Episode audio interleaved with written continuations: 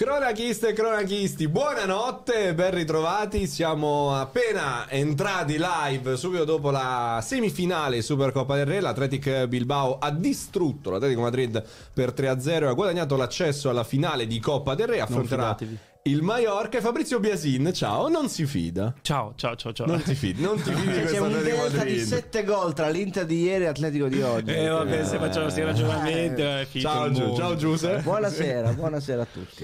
Fabri, quindi l'hai presa già male questa, questa vittoria? Io sono- questa sconcertante il Bilbao No, sul sono io Madrid. che sono un po' sconcertato da tutto questo periodo che è un po' strano. Sembra Ne- tutto troppo facile. No, ne parlavamo prima di entrare in diretta, no? Mm. di questa situazione alla quale diciamo l'interista non è abituato, no? perché anche nelle- nei momenti belli ha sempre vissuto il tutto con un certo tipo di ansia, paura e sensazione che prima o poi dovesse venire giù tutto, Mm. cosa che magari qualcuno ha anche adesso, però in questo momento insomma la sensazione è che ci sia boh, una aurea, Mm. si dice, qualcosa che protegge eh, questa squadra che eh, come scende in campo riesce a combinare cose meravigliose.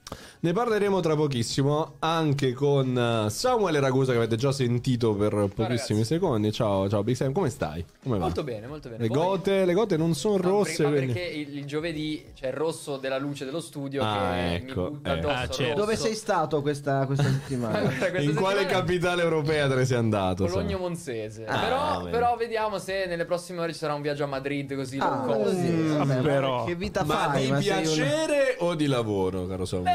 Eh, un po' un Ma cosa? po'. Ma cosa che dici? No, scherzando, Ragazzi, di è piacere, impazzito, di è impazzito. perché il mio lavoro è un piacere, Ah, lavorare è un ecco. piacere. Eh. Sei Ecco. il portabandiera del privilegio tu, tu. Cioè, ciò che per cui bisogna combattere, ragazzi, tu lo no, interpreti, esatto. Vediamo, vediamo cosa caviamo fuori da questa capitale europea. Esatto. Vediamo, vediamo, vediamo. Nel frattempo caviamo fuori la sigla, caro Samuele. fuori la sigla, certo.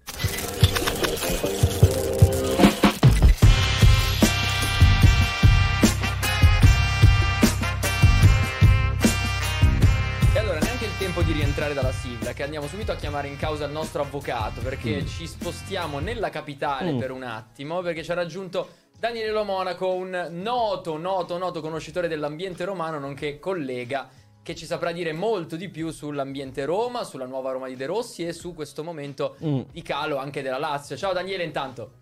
Ciao, buonasera a te, buonasera a tutti. Buonasera. Ciao, buonasera. Ciao Daniele. Allora, da dove vogliamo iniziare? Inizierei da- da- dalle cose brutte. Da- da- dalla Lazio che sta facendo un po' di fatica. S- Oggi parlavamo in redazione a Prime Video.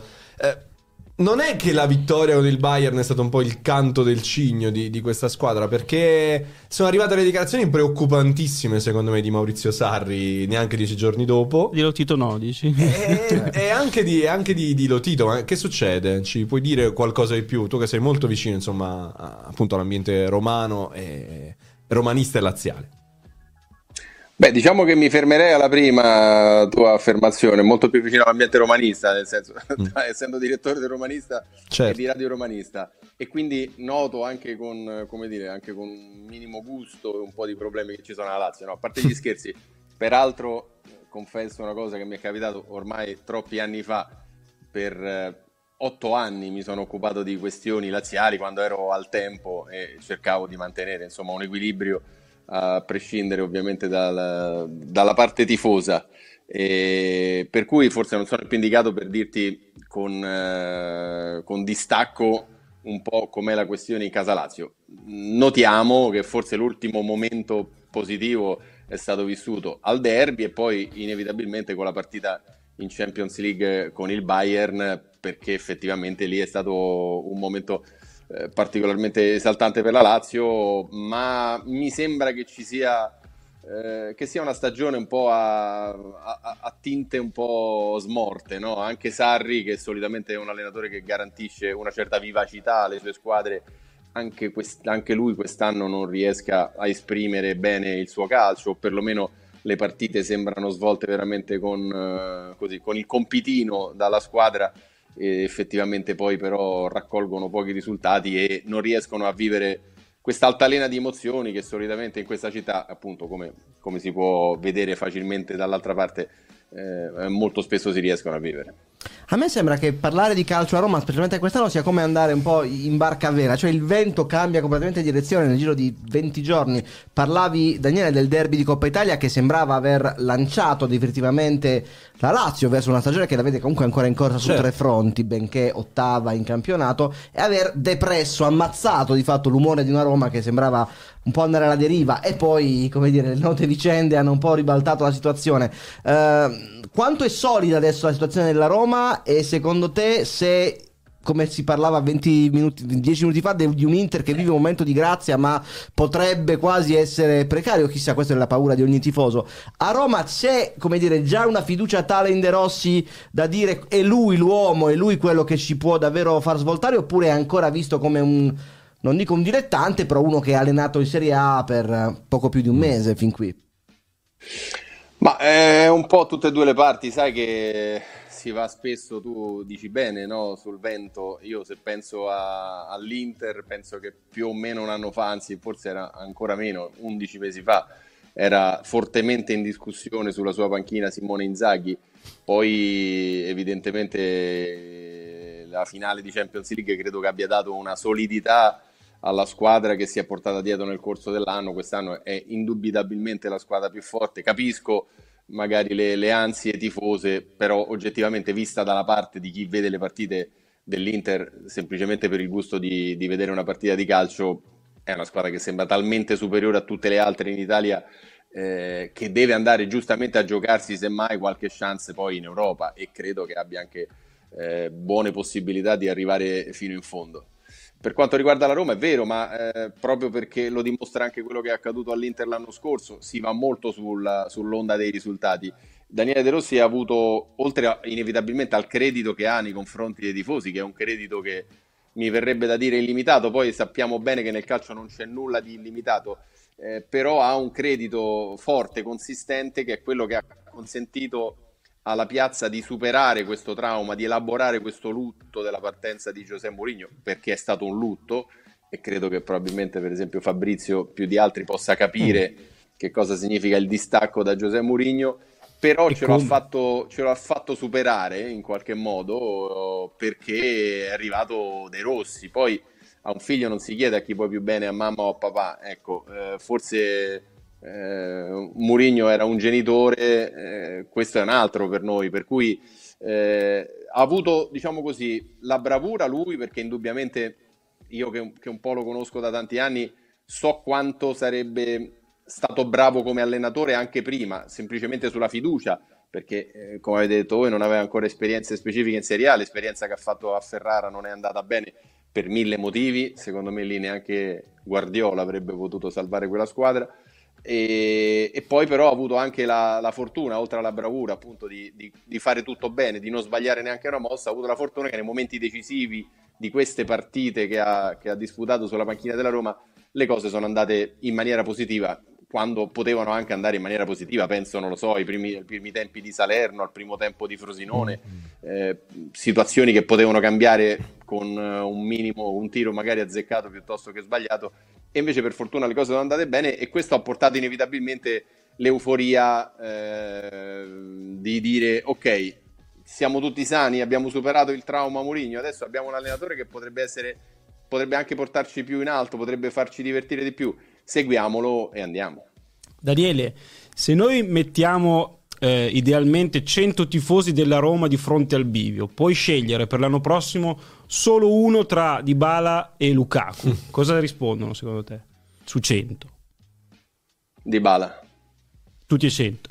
Vabbè, secco così. No, tutti e però. 100 non lo so, ma per- sì, sì, se vuoi sapere la percentuale maggiore credo di Bala. Poi Mm. ci si può dividere, però Di Bala è veramente il fuoriclasse assoluto. Lukaku, cioè io ti dico eh, sinceramente è giusto di fronte a una domanda così categorica, perché io penso che invece il 100% direbbero teniamoli tutti e due e cerchiamo di fare in modo di tenerli tutti e due, anche se uno è un po' più facile di Bala perché non prevede un esborso economico, se non quello eventualmente del suo stipendio, l'altro bisogna tirare su una cifra che è da 40 milioni in su Certo. e oggettivamente sembra un po' complicato.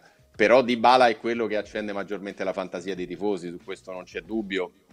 La, la, la, tripletta dell'altra sera, sia pur nel contesto di una partita che non era certo la finale di Champions League, è un'altra prova straordinaria di quello che può garantire questo ragazzo quando, quando sta bene. E ecco, De Rossi ha compiuto anche questa sorta di miracolo di farlo andare in campo, di farlo stare bene sulle gambe fino a addirittura a 100 minuti ha giocato nella, nella partita col Feyenoord, cosa a cui non eravamo sicuramente abituati e, e, lo vediamo particolarmente bene. Lui è contento, le gambe girano e questi sono, diciamo così, i magici poteri della mente che funziona bene che portano dei vantaggi anche sulla, sulla struttura muscolare. Io avrei due domande, una un po' scomoda e una un po' di, diciamo, di attualità, non so quale, quale Da quale partiamo? Eh, no, io direi da quella Mi piace quella, quella scomoda, mi piace quella scomoda. Quella scomoda, ah, allora, eh, quella scomoda. Siccome si è detto e si è scritto nelle ultime settimane che visto che la Roma non ha più un direttore sportivo diciamo in, in carica Diego Pinto si è dimesso ed è, ha, già, diciamo, ha già lasciato la Roma e poi magari parliamo anche di chi sarà il direttore sportivo una prossima perché girano nomi oggi Hughes addirittura ex sì. Bournemouth insomma davvero eh, i Friedkin non concedono nulla ai giornalisti e quindi vale tutto no la mia domanda è questa visto che si è scritto che a diciamo, giocare un ruolo nell'esonero di Murigno siano stati anche alcuni giocatori, da cui il famoso episodio dell'anello, dell'anello. lasciato in, in, spogliatoio, eccetera.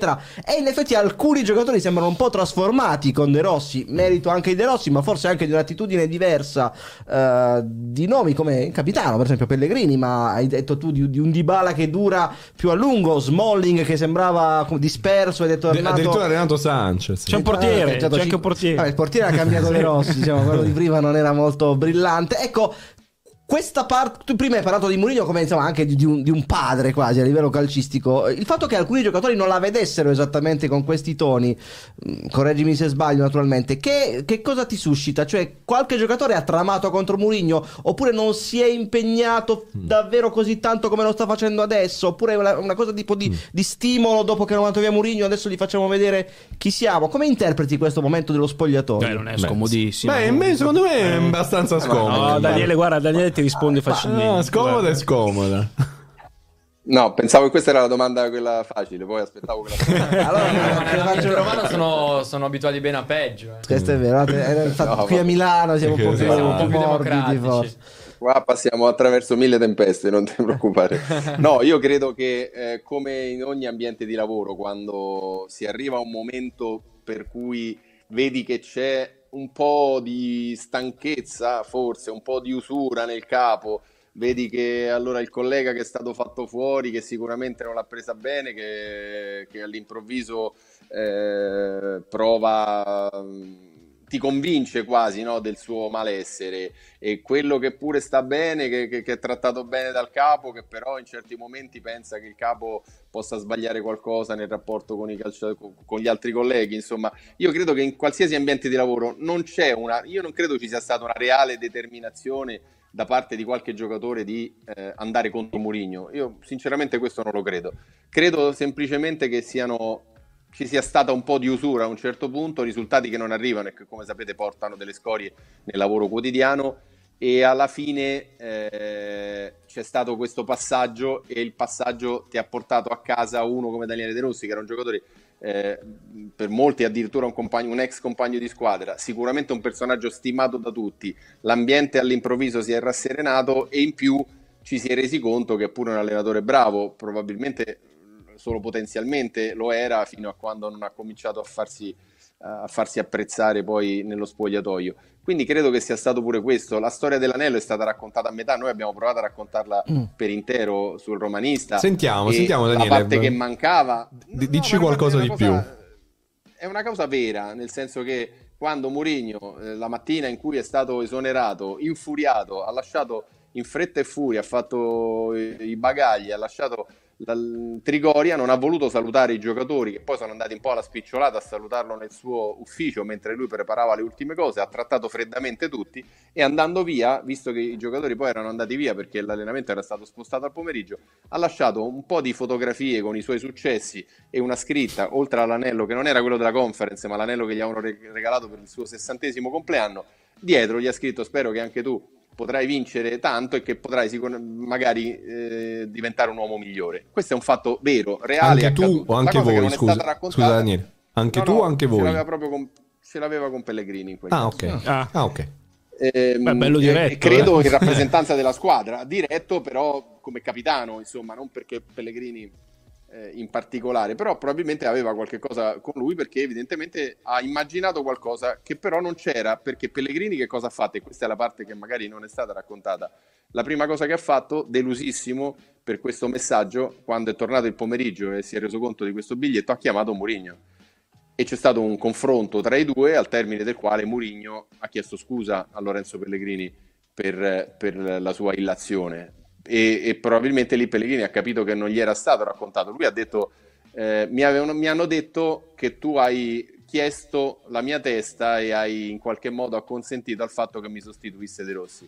E lui ha detto, mister, io sono venuto stamattina per fare allenamento con te, speravo che ci fossi tu, ho saputo che c'è successa questa cosa, sono un professionista e mi metterò a disposizione di Daniele De Rossi, ma non ho mai detto una sola parola contro di te, né col presidente, né con i compagni di squadra, né a, a- nessun altro. E Mourinho ne ha preso atto, gli ha chiesto scusa e i due si sono chiariti. Quindi è vero che Mourinho pensava questo, ma Mourinho probabilmente in quel momento lì, ferito nell'orgoglio, ha pensato che il capitano avesse avuto magari una parte in questo esonero, cosa che non risulta sia accaduta. Quindi questo è un po' quello che è successo. Oggettivamente le cose n- non funzionavano, ci sono stati episodi eh, prima di Cagliari, della partita di Cagliari, Mourinho ha chiesto ai suoi giocatori di andare a parlare con il direttore sportivo perché aveva saputo che il presidente avrebbe voluto mandarlo via, cosa che al presidente non risultava, i giocatori che sono andati in delegazione da Tiago Pinto, eh, Tiago Pinto che allora era ancora in carica, gli ha detto ma non c'è niente di tutto questo, non è vero che se perdete a Cagliari verrà cacciato l'allenatore, Mm. anche se indubbiamente il presidente aveva cominciato a, a nutrire dei dubbi sul reale apporto che poteva dare in questa stagione Mourinho, insomma, perché l'obiettivo del quarto posto era molto lontano e non sembrava che la squadra desse segni di, di rinascita, insomma. Quindi è una situazione che probabilmente è stato giusto a un certo punto interrompere. Eh, io il giorno in cui è stata fatta questa operazione, in un editoriale ho scritto che era una scelta folle e una scelta geniale nello stesso momento, perché Daniele De Rossi si sarebbe rivelato, come poi è successo, una scelta geniale. Samu? E sì, intanto prima io volevo far vedere quella che secondo me è una delle pagine, delle prime pagine più riuscite degli ultimi anni nella, nella stampa italiana, che è 99 Poes, eh, risale al Vabbè. 27 febbraio del 2022 quando Ebram segna il rigore al 99esimo in Spezia Roma, quindi anche un momento decisivo della Beh, stagione. titoli E- romanista e sono- ci, sono ci tenevo a storie. fare complimenti in, in prima persona. E poi ti chiedo, riprendendo le 100 persone di cui parlavamo prima, no? E rimettendole di nuovo davanti a un bivio, quante ancora rimpiangono Murigno e quante invece salgono, passami il termine, sul carro di De Rossi in questo momento? Guarda, io mi verrebbe da dirti 100, cioè anzi 90 e 100, perché 90 sono quelli che ancora eh, convinti che Mourinho avrebbe potuto risistemare lui la situazione, ma 100 su 100 sono dalla parte di De Rossi, cioè non c'è una dicotomia in questo senso, non c'è Mm, una separazione, non c'è o l'uno o l'altro, perché o l'uno o l'altro non può esistere nel momento in cui tu hai Daniele De Rossi che ti guida. E un Daniele De Rossi che tutti hanno scoperto essere appunto l'allenatore che è, un allenatore eh, brillante, intuitivo, molto dalla parte dei giocatori, che parla bene in ogni momento, cioè che non sbaglia le questioni fondamentali né di fronte allo spogliatoio né di fronte eh, a- a- ai cronisti, nelle conferenze stampa, che si rapporta bene con la società, che si rapporta bene con gli avversari, che studia molto, che lavora in una certa maniera, non a caso, insomma, tutti avreste visto quella, avreste- avrete visto quella meravigliosa foto che ritraeva una cena con eh, Guardiola, con De Zerbi, con Kolarov eh, e con eh, altri personaggi dello staff di Guardiola, perché il, il tratto comune è quello. Lì c'erano una serie di personaggi che vedono il calcio un po' nella stessa misura. L'unica Quindi, differenza Daniele, è che sì. uno, appunto, De Rossi, non, ave- non l'aveva ancora dimostrato. Se devi scommettere un euro su chi ci sarà all'inizio della prossima stagione sulla panchina della Roma, non hai dubbi.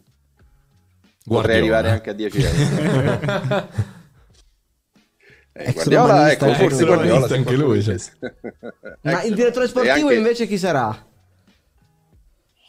Non lo so perché, come hai giustamente detto tu, non veramente non trapela nulla. So che qualche chiacchierata è stata fatta, oggi è stato rilanciato questo nome di Hughes, eh, ma quando lo abbiamo rilanciato negli ambienti societari abbiamo trovato una cortina assoluta di impenetrabile, per cui sinceramente a questo punto, visto che di nomi ne sono stati fatti tanti, e però si sono bruciati, autoalimentati e autobruciati poi, tra cui Modesto che, che la Roma, il DS del Monza che la Roma incontrerà proprio dopo domani e non mi risulta che poi alla fine sia stato preso.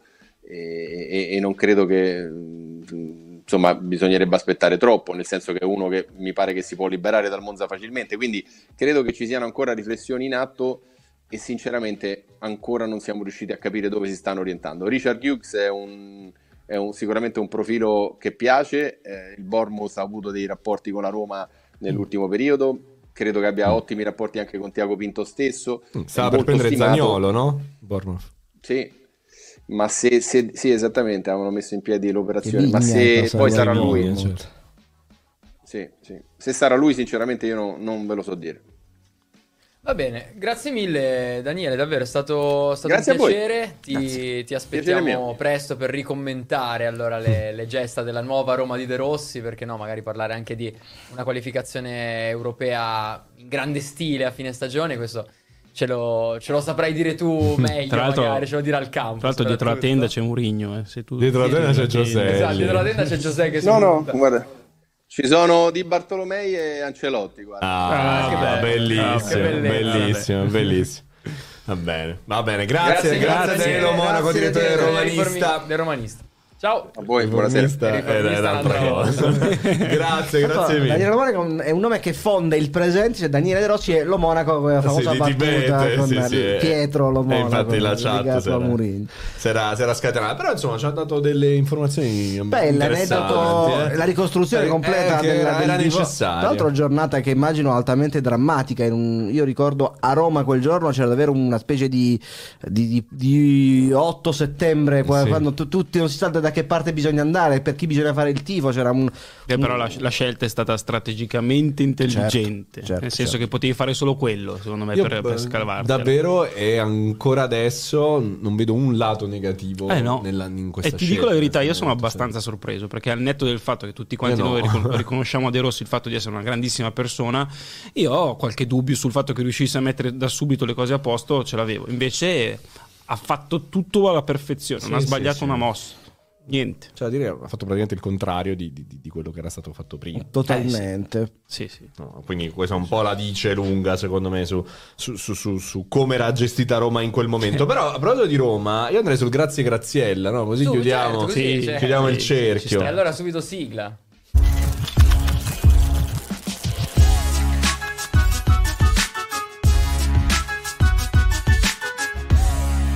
Allora oggi per il Grazie Graziella ci appoggiamo di nuovo al romanista perché oggi il romanista twitta Brighton Pala Barber, quindi il Barber che dice siamo tra le prime 6-7 squadre della Premier League e Mauro ci, ci, ci tiene a precisare grazie al K è settimo in classifica Fabri sì sì no, diciamo che ehm, in, in, questo momento si fanno un sacco di ragionamenti sul Brighton no? c'è chi dice vabbè però rispetto all'anno scorso ha fatto dei passi indietro no? perché ormai tutti avevano fatto la bocca buona sul Brighton destinato a combattere per la qualificazione Champions in realtà se poi uno va a vedere anche quest'anno secondo me Zerbi sta facendo le cose molto molto importanti, molto importanti. Forse è ancora più difficile quest'anno rispetto all'anno scorso e questa è una squadra che tra eh, alti e anche dei bassi, perché poi ieri è uscita la FA Cup, ogni tanto in Premier si perde in partite dove non si capisce perché le cose non funzionano, però io continuo a vedere il calcio di De Zerbi che è un calcio veramente molto importante e in ottica Europa League immagino, io penso che sarà... Eh, un turno veramente molto equilibrato, molto equilibrato. Per me la Roma è favorita. Anche per me. Di poco, il Brighton continua a perdere giocatori importanti, ha perso Mitoma, ha eh, perso eh, sì, anche sì. forse Joao Pedro che non si sa se recupera quantomeno per l'andata. La Roma per me ha anche il vantaggio di avere una rosa che sa affrontare molto meglio queste partite rispetto al Brighton che è la prima partita della sua storia mm. andata e ritorno in una Coppa Europea, quindi evidentemente ha, ha tutto da imparare da questi incroci, no? E quindi penso che i vari mm. Dybala, Paredes, uh, El Sharawi, tutti i giocatori che hanno fatto finali, semifinali negli ultimi anni, non ho citato assolutamente.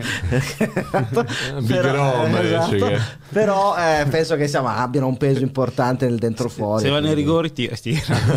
vediamo. vediamo. Eh, però vedi, anche anche la scelta forte di De Rossi di lasciare fuori poi Lukaku nel weekend, al di là delle condizioni fisiche magari non erano Beh, eccezionali, secondo però me, anche lì, secondo me, per dire, non è come prima. Cioè, Mm. prima era lui, eh, Mm. Anche si sta bene, sola, lui, lui. Dybala sta bene e voi imparate a fare come loro. Esatto. Invece adesso è una squadra, è una squadra, si guardano anche i dati, se un giocatore ha giocato 90 minuti il, gio- il giorno prima e deve riposare un attimo, ce n'è un altro che gioca al suo posto. Mm. come Per, esempio, che sia. per non dire i soliti noti, si è calato anche molto bene Azmoun nella Roma. Certo, tornato Era certo. quasi un- una comparsa fino, Certo. a, fino a Natale. Invece, gol a Frosinone, rigore procurato col Torino. Un giocatore comunque di, di gamba, anche di esperienza. Ricorda che ha giocato in 3-4 campionati diversi. Quindi la Roma è forte. La Roma è una rosa molto forte, soprattutto davanti.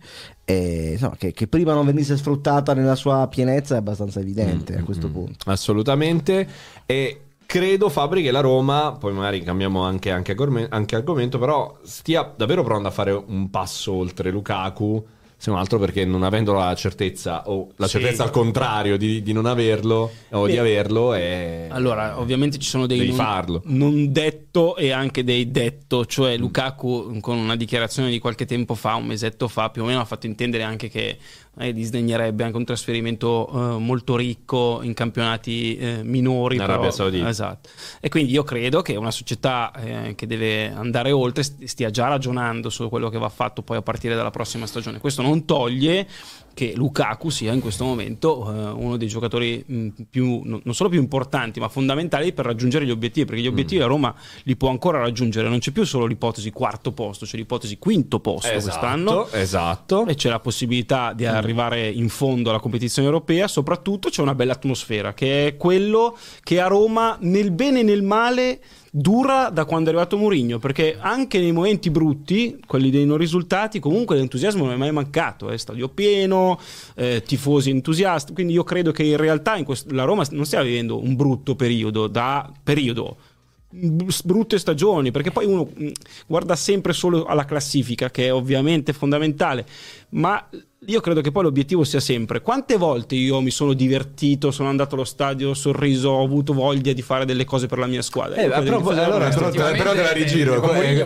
Quante volte sei divert- ti sei divertito guardando la Roma? Ma divert- molto poco. Però divertire, non- divertirmi non è soltanto vedere il bel calcio che non so, in questo momento, per esempio, vedo se vado a San Siro Eh. con, con Inzaghi. Divertirmi è anche credere nella mia squadra e vederla, ma che magari gioca una partita non particolarmente brillante, ma io li sento tutti figli miei. Mm. E se io sento che questo gruppo combatte per me e gioca anche un calcio non bello da vedere, però sono tutti con me, io posso anche tornare a casa dicendo questi li sento co- come i miei fratelli. Perché come dicono a Roma, chi ti fa Roma non perde mai. E, e- e ti dico anche che questa cosa vale anche per la Juventus di Allegri, Ah. criticatissima per, per periodo- tanto, tanto tempo quest'anno no? rispetto a un certo tipo di calcio, però io credo che i tifosi della Juventus che quest'anno vanno allo stadio non sono eh, arrabbiati con- perché non vedono il calcio più bello del mondo, magari qualcuno sì, li leggiamo, li vediamo, eccetera, eccetera, però per tanto tempo io penso che loro abbiano visto una squadra che ha giocato non il calcio più bello del mondo, ma eh, Era unita. sì, unita, eh, ovviamente una squadra completamente diversa da quella dell'anno scorso, che aveva più nomi, giocatori anche più belli, di Di Maria, eccetera, eccetera, che però non erano una squadra. Tra l'altro, a proposito di Juve, il povero Pogba. Eh, quattro Eh. anni in squalifica, mi sa che... Sì. Mi ha, mi ha colpito, no, no, correggetemi se sbaglio, che magari mi è sfuggito, mi ha colpito la- l'assenza di commenti anche Della da parte della Juventus che aveva fatto capire tra le righe già da mesi che insomma rinunciare, a, cioè rinunciare, alleggerirsi dell'ingaggio di Pogba. eh, certo, è dolorosa la vicenda umana di Pogba, però già dal punto di vista tecnico il giocatore era già piuttosto Mm. Incerto. E quindi una decina di milioni di lo- lordi di euro risparmiati eh, è, è- è un bel colpo per i bilanci. Pogba mi sembra stato un, po' abbandonato anche da- da- dal mondo del calcio, non, non- non si vede in giro, non, non- non- non ha praticamente più, più, più- più chance secondo me. Anche questa durissima squalifica, 4 anni sono veramente anni Comunque è, in- è Non incredibile capisco che... il- la razza, aspettiamo le motivazioni della sentenza, veramente tanti. Solito si fa due, Uh, due sì, e sì, mezzo. E lui poteva in teoria patteggiare, non l'ha Eh, fatto. non l'ha fatto, lui ha Eh. rifiutato un patteggiamento. È, è incredibile comunque quello che è successo perché tu nel 2024 non, non riesci a entrare a capire come può un un campione, un giocatore, un giocatore che qualche anno fa per- poteva anche ambire al pallone d'oro, cioè nel senso, ragazzi, stiamo parlando di uno dei centrocampisti che ha segnato negli ultimi anni. E- eppure casca in una cosa del genere. Per- perché tu decidi di fare una cosa del genere se la fai volontariamente? Se la fai involontariamente devi riuscire a dimostrarlo. Se la fai volontariamente, perché? Per recuperare prima? Perché hai paura, non ti vedi più forte come prima, allora dici vabbè acceleriamo. Qual, qual è il- la sinapsi che ti porta a fare una sciocchezza del genere? Perché tanto ti beccano, no? Cioè, l'idea di farla franca è, è sciocca e quindi è veramente un peccato perché comunque al netto del fatto che comunque a parte quello, a parte il problema che ha avuto col doping, era un anno e mezzo che non giocava a calcio, perché non l'abbiamo mai visto, spiace perché siamo di fronte, ripeto, a uno dei centrocampisti che ha segnato gli ultimi 15 anni del del Sì, effettivamente Pogba è stato proprio un, un lampo nel buio, no? Il primo Pogba, il Pogba Prime, è stato un giocatore incredibile, Sì, sì. forse il miglior centrocampista degli ultimi dieci anni Io ho visto in anche Italia. dominare un mondiale con la Francia, Certo. nel 2018, uno dei giocatori più forti insieme a Mbappé del mondiale, ma anche contro con la Juventus, due finali, due finali giusto? Due no, finali. una che sono il 15-17 era Ah, già, era già- era già era andato via. con cui aveva vinto facendo gol, se non sbaglio, Mm. in finale eh, nell'Europa League. È Ah, certo. giocatore, giocatore straordinario che però diciamo ha, ha sbagliato molte scelte Nell'ultimo Con- periodo. Extra consigli- campo. consigliato anche male Eh, sì. secondo me da, da Manchester in poi e, e insomma, insomma poi davvero al di là poi ha dei problemi enormi fuori dal campo che insomma Eh, sì. credo abbiano condizionato parecchio il suo rendimento quindi anche ricordo anche scene dell'anno scorso piuttosto indicative E, mm, vediamo speriamo difficilmente lo rivedremo in campo a meno che poi la sentenza non venga modificata in questo caso glielo auguriamo è un grande rimpianto, fa anche un po' arrabbiare. no? Io ho sempre un po' di atteggiamento un po' ambivalente verso i giocatori talmente forti che si buttano via in maniera scellerata. E in questo caso la vicenda è molto complicata. e comprende anche la famiglia, poi affetti che non si sono poi rivelati tali. E al netto comunque di, eh, di questo fatto possiamo dire che a prescindere l'op- l'operazione della Juventus è stata un errore, cioè l'idea di riportare, errore, certo. l'idea di riportare a, a casa un giocatore che comunque aveva tutti quei problemi eh, fisici ma anche eh, comportamentali, di relazioni, di rapporti, è stato un, Sì, un grasso- un Tra grosso errore. l'altro, spesso si parla sai, del monte ingaggi quando mh, viene anche detto che non è un parametro di valutazione giusto per valutare la forza di una Beh, squadra. beh, per me invece in sì. realtà, secondo me, esattamente Per me sì. Perché se vai a dare 10 milioni di euro a Pogba è perché te li puoi permettere. E se poi di una sbagli- risposta se immediata. poi sbagli la Eh, scelta, eh, non è, non, non è Anche di perché nessuno. lui praticamente giocando 90 minuti, 7 milioni comunque li ha portati a casa. Eh, certo. Non sono proprio pochi. netti. No, no, no, no, è vero. Ma in tutto questo, restando un attimo in, in ambiente, in ambiente Juventus, eh, siete così convinti che Allegri l'anno prossimo sarà ancora allenatore Io della no. No, io no. Io no. No, io no, per un motivo molto semplice. Non perché Giuntoli e Allegri non si possano vedere. Secondo me vanno d'amore e d'accordo. Per me non è questo il problema. Il problema è che Giuntoli vuole fare quello che ha fatto a Napoli, ovvero vuole costruire la sua Juventus. È arrivato in punta di piedi, sta mettendo a posto le cose dal punto di vista economico, dal punto di vista dell'organizzazione e dell'ordine e questa cosa la stiamo già vedendo. Secondo me, a partire dalla sua seconda stagione, proverà a costruire la sua Juventus. La sua Juventus significa il suo mercato con giocatori che magari non sono sempre i soliti 5 o 6 che sentiamo girare e con il suo allenatore che magari non è né Allegri né tutti quelli che vengono sempre costantemente associati alla Juventus, Conte, eccetera, eccetera, eccetera. Zidane, Conte, Conte, Zidane, Conte, Zidane. No, io credo che Giuntoli porterà il suo allenatore. E sappiamo che ci sono dei discorsi molto avviati con Tiago Motta. Esatto, penso sia il nome che va per la maggiore, non solo per la Juve, ma la Juve è certamente una di quelle che vuole, che vuole il, il- il nome caldo di questa stagione, che avrebbe già esperienza in Serie A, che comunque si porta anche un, un piazzamento importante, non soltanto la suggestione, che potrebbe essere appunto un allenatore diverso, più giovane. Eh, devo dire una cosa di Allegri, secondo me Allegri più che Giun- cioè, Giuntoli è vero, vuole cambiare, ma in Allegri vede una specie di quasi ostacolo, secondo me, al suo progetto tecnico, perché Allegri per sua natura non ha fatto migliorare molti giocatori in queste ultime stagioni alla Juve, mentre le, le squadre di Giuntoli sono state anche fatte in concerto con allenatori, a cominciare da Spalletti, ma anche Sarri, che hanno enormemente valorizzato giocatori che arrivavano a basso costo, il Kim, il Kvaratskhelia, il Lobotka, e che poi diventavano campioni anche grazie a un lavoro tecnico. Allegri, correggetemi se sbaglio, questo lavoro qui non- è un po' che non lo fa, almeno per quanto riguarda i giocatori dalla tre quarti in su, dal, Eh. dal centrocampo in su, e ce ne sono tanti che hanno un po' faticato. Non voglio dire il solito Chiesa. Beh, direi che, Chiesa è proprio il simbolo eh, di, di quello che non è stato Un giocatore valorizzato. costato 12 milioni come Team UEA, Mm. di fatto non, non- non si è mai visto. L'unico acquisto estivo della Juve. Quindi Eh, capite sì. se è giunto dice: Io uno ti ho comprato, non gioca Beh, così mai. come- Ha fatto zero gol in stagione. Ma. Caraz sembra lì eh, cost- costretto a farlo giocare. Caraz è Costretto, un po' su, su pasticciato, Alcaraz, forse. insomma, anche Giunti l'ha detto, beh, ma- mancava un'ora Esatto. alla fine del mercato, non abbiamo neanche trattato. Sì, sul- però sul secondo me quando, quando, rinnovo, no? quando all'Allegri hanno detto guarda oh ce l'abbiamo fatta, ti abbiamo preso Alcaraz, secondo me Allegri ha detto potevate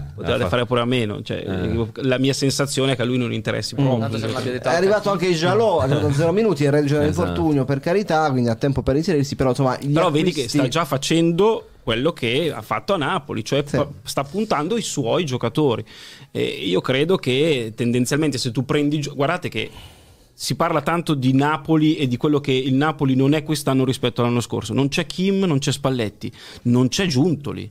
Perché l'idea che tu hai dei giocatori che sono fuori rosa adesso perché sono troppi, ne hai presi troppi, è- significa che non c'è un ordine dietro la scrivania. E Giuntoli quell'ordine ce l'aveva molto ben chiaro in, in mente. E De Laurentiis ha commesso un peccato mortale, pensare di poter fare a meno del suo allenatore e del suo dirigente. E, beh, chiaramente la situazione Napoli, nonostante insomma, ieri poi sia arrivata que- questa vittoria eh, quasi come dire, questa buffata clamorosa contro il Sassuolo, quasi di Diedero rimbalzo, no? Sai, mi diedero sì. del pazzo. E dietro del pazzo a Samuele che ha parlato di Calzonalandia, il suo meraviglioso servizio a Bratislava. E secondo me è il classico effetto rimbalzo, no? cioè arrivi a Beh, c'è toccare anche- il punto più basso, C'è, salti c'è un anche cosa, beh, c'è anche una cosa molto banale da dire. sì, che il fronte non Sassuolo c'era non c'era. Due cose, una questa, Eh. il Sassuolo in questo momento, vabbè se poi magari ne parliamo c'è qualcosa... Sì, mm, eh, tra un po' andiamo, andiamo a Sassuolo e, tra un e- po'. e la seconda cosa è che, ragazzi, Osimè non ce n'è stato quest'anno. Eh, è certo. tornato Osimè fanno la partita. Perché noi po- possiamo parlare di tecnica, tattica, tutto quello che vogliamo. Ma se poi col Barcellona non c'è Osimè e ci sono io, eh, non è che fai 1-1, eh. È abbastanza vero anche Eh, questo, ragazzi, direi. Osimhen ha cambiato la, la- la squadra dal punto di vista dell'atteggiamento. Io continuo a pensare che non, non- non vada ringraziato Osimhen perché per me si è comportato male quest'anno. Però tu l'altro giorno hai visto che con Osimhen sono tutti più sereni anche i compagni. Eh Eh, Kvaraschelia torna a fare Kvaraschelia con Osimhen in campo, è tutto più facile. Perché non deve fare Kvaratskhelia solitario. Esatto, Eh, banalmente si divide quello, le responsabilità. Beh, effettivamente, ma io credo che con il Barcellona, noi eravamo lì, Samu, e- è proprio paradigmatica. Cioè, è andato la palla, la palla avanti, Eh, il giocatore più centro boa forte, ci pensa lui. tu, Chissà no? se magari avete visto che parlavamo di Calzona come di Matteo, Osimhen come Drogba del Eh. Ah, Chelsea, torna fine. improvvisamente a Eh, sì, febbraio, guarda. diventa il giocatore più forte d'Europa e vincono la Champions. Eh, non, Non sa- non può- sarebbe non male. si può eh. a quel punto una calcio. Ragazzi, quel, quel ritorno degli ottavi è da seguire tantissimo. Eh sì, eh C'è una sì. partita assolutamente dove può succedere qualunque cosa. Io guardavo il Barcellona e dicevo, "Ah, scusa, nei nomi, e dicevo, è forte, piena di giocatori forti. E poi in campo non- nessuno di loro rendeva neanche la metà di quello che vale davvero, no? Almeno teoricamente. Sì, anche Vedevo lì- solo Lewandowski un po' si Anche sbagliava. lì ti immagini che la chiave sia. tu- Se tu trovi il, il- il modo per accenderla, sta squadra è Eh no, fortissima. anche Se la però in questo momento la faccia dell'allenatore è quella della squadra. Samu? Però così forte, anche, anche guardando i nomi. Oh, cioè, eh, una squadra Pedri, così forte. Pedri, Lewandowski, Gundogan. Lamine Yamal, Gundogan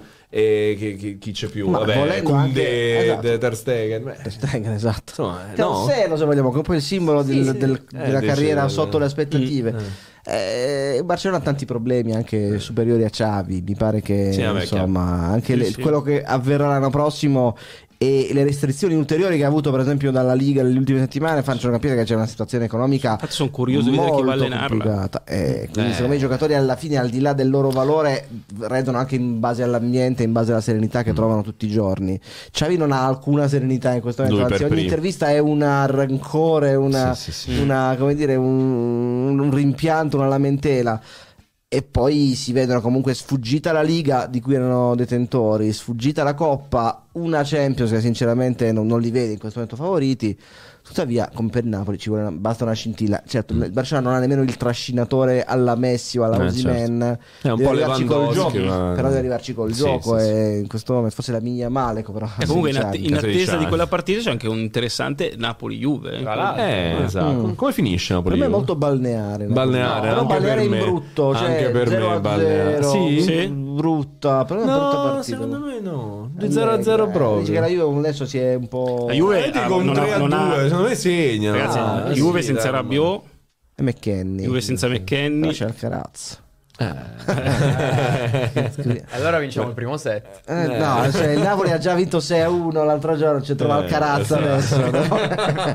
Eccola qua. Vediamo come-. Ah, secondo, secondo te come finisce Napoli? Eh, Io credo che al netto di tutte le cose che si possono dire di Allegri, però effettivamente se gli levi due giocatori che quest'anno hanno fatto la differenza per la Juve, cioè due terzi del centrocampo Mm. titolare, sia un bel problema. Cioè, e, e e il Napoli che ha ritrovato l'umore e quel giocatore lì davanti, io credo che sia una partita... Io penso più spostata verso Napoli che verso, che verso la Juve in questo ci, momento. ci può stare. Tu dici no, Giuseppe, secondo te la Juve... Eh, la Juve sembra comunque il Napoli al di là di, di- di- di Sassuolo comunque nelle ultime 3-4 partite ha faticato anche a tirare cioè a Cagliari a, col Barcellona Osimhen è il primo tiro in Sì, porta sì. che Eh, fa però col Sassuolo infatti... sì se Sassuolo in questo momento è Detto. come dire un, Beh, bel, tre soldi un- un bello partner eh, soldi cioè, un grande cavallo di battaglia Eh. povero tre soldi al quale poi Poverino, come dire, davvero, attribuiamo i mali del eh, mondo però povero. anche lui diciamo, ci Non si aiuta, cioè, No, non si aiuta devo dire Beh, il Sassuolo davvero era No, è al limite dell'impresentabile. Guardate che- no, ben oltre, oltre. ben Sì, oltre. si dice Ha regalato sempre- su 6 gol ne ha regalati 5. Ma, eh, si dice sempre, però il potenziale, cioè io lo penso veramente, cioè il Sassuolo ha dei giocatori che teoricamente sono giocatori di eh, livello. Fabri, però è, è tutto l'anno che, Guarda, che non eh, rende. l'assurdità della serata di ieri Eh. è che in un altro infrasettimanale di questa stagione il Sassuolo aveva vinto con l'Inter. E Sì. tu prendi era lo stesso, E tre giorni prima con la lo Juve. stesso campionato, lo stesso torneo in cui Inter Sassuolo finisce 1 a 2 a ottobre, 7 E ottobre. giocando bene, perché aveva giocato bene. senza rubare Sì, nulla, sei mesi dopo sembrano due squadre di tre categorie diverse.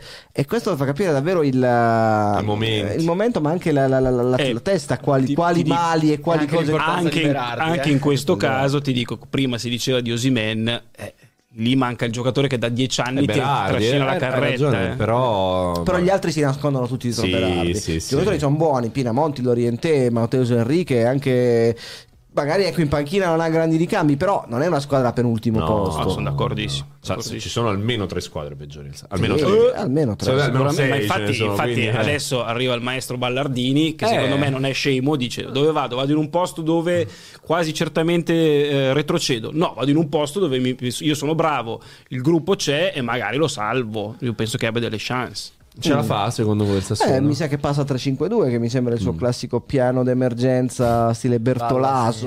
il commissario straordinario Per, eh, Ballardini. mette tutti dietro. Io metterei se c'è Berardi che pare sia disponibile già, sa, già domenica 3-5-2 con Pinamonti Berardi senza inventarci nulla. Berardi che chiaramente magari è più libero, un 3-5-1-1 Esatto, libero di fare quello, quello che vuole.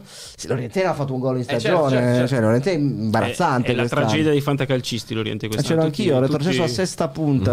Eh, Però certo. sono terzo in classifica, quindi. Nonostante l'Oriente. Nonostante l'Oriente. Abbiamo parlato, eh? abbiamo parlato fin troppo di Sassuolo, tant'è che mi è venuta voglia di andarci. Allora, po' più in là, Reggio Emilia. Ah. Reggio Emilia, certo, certo, certo.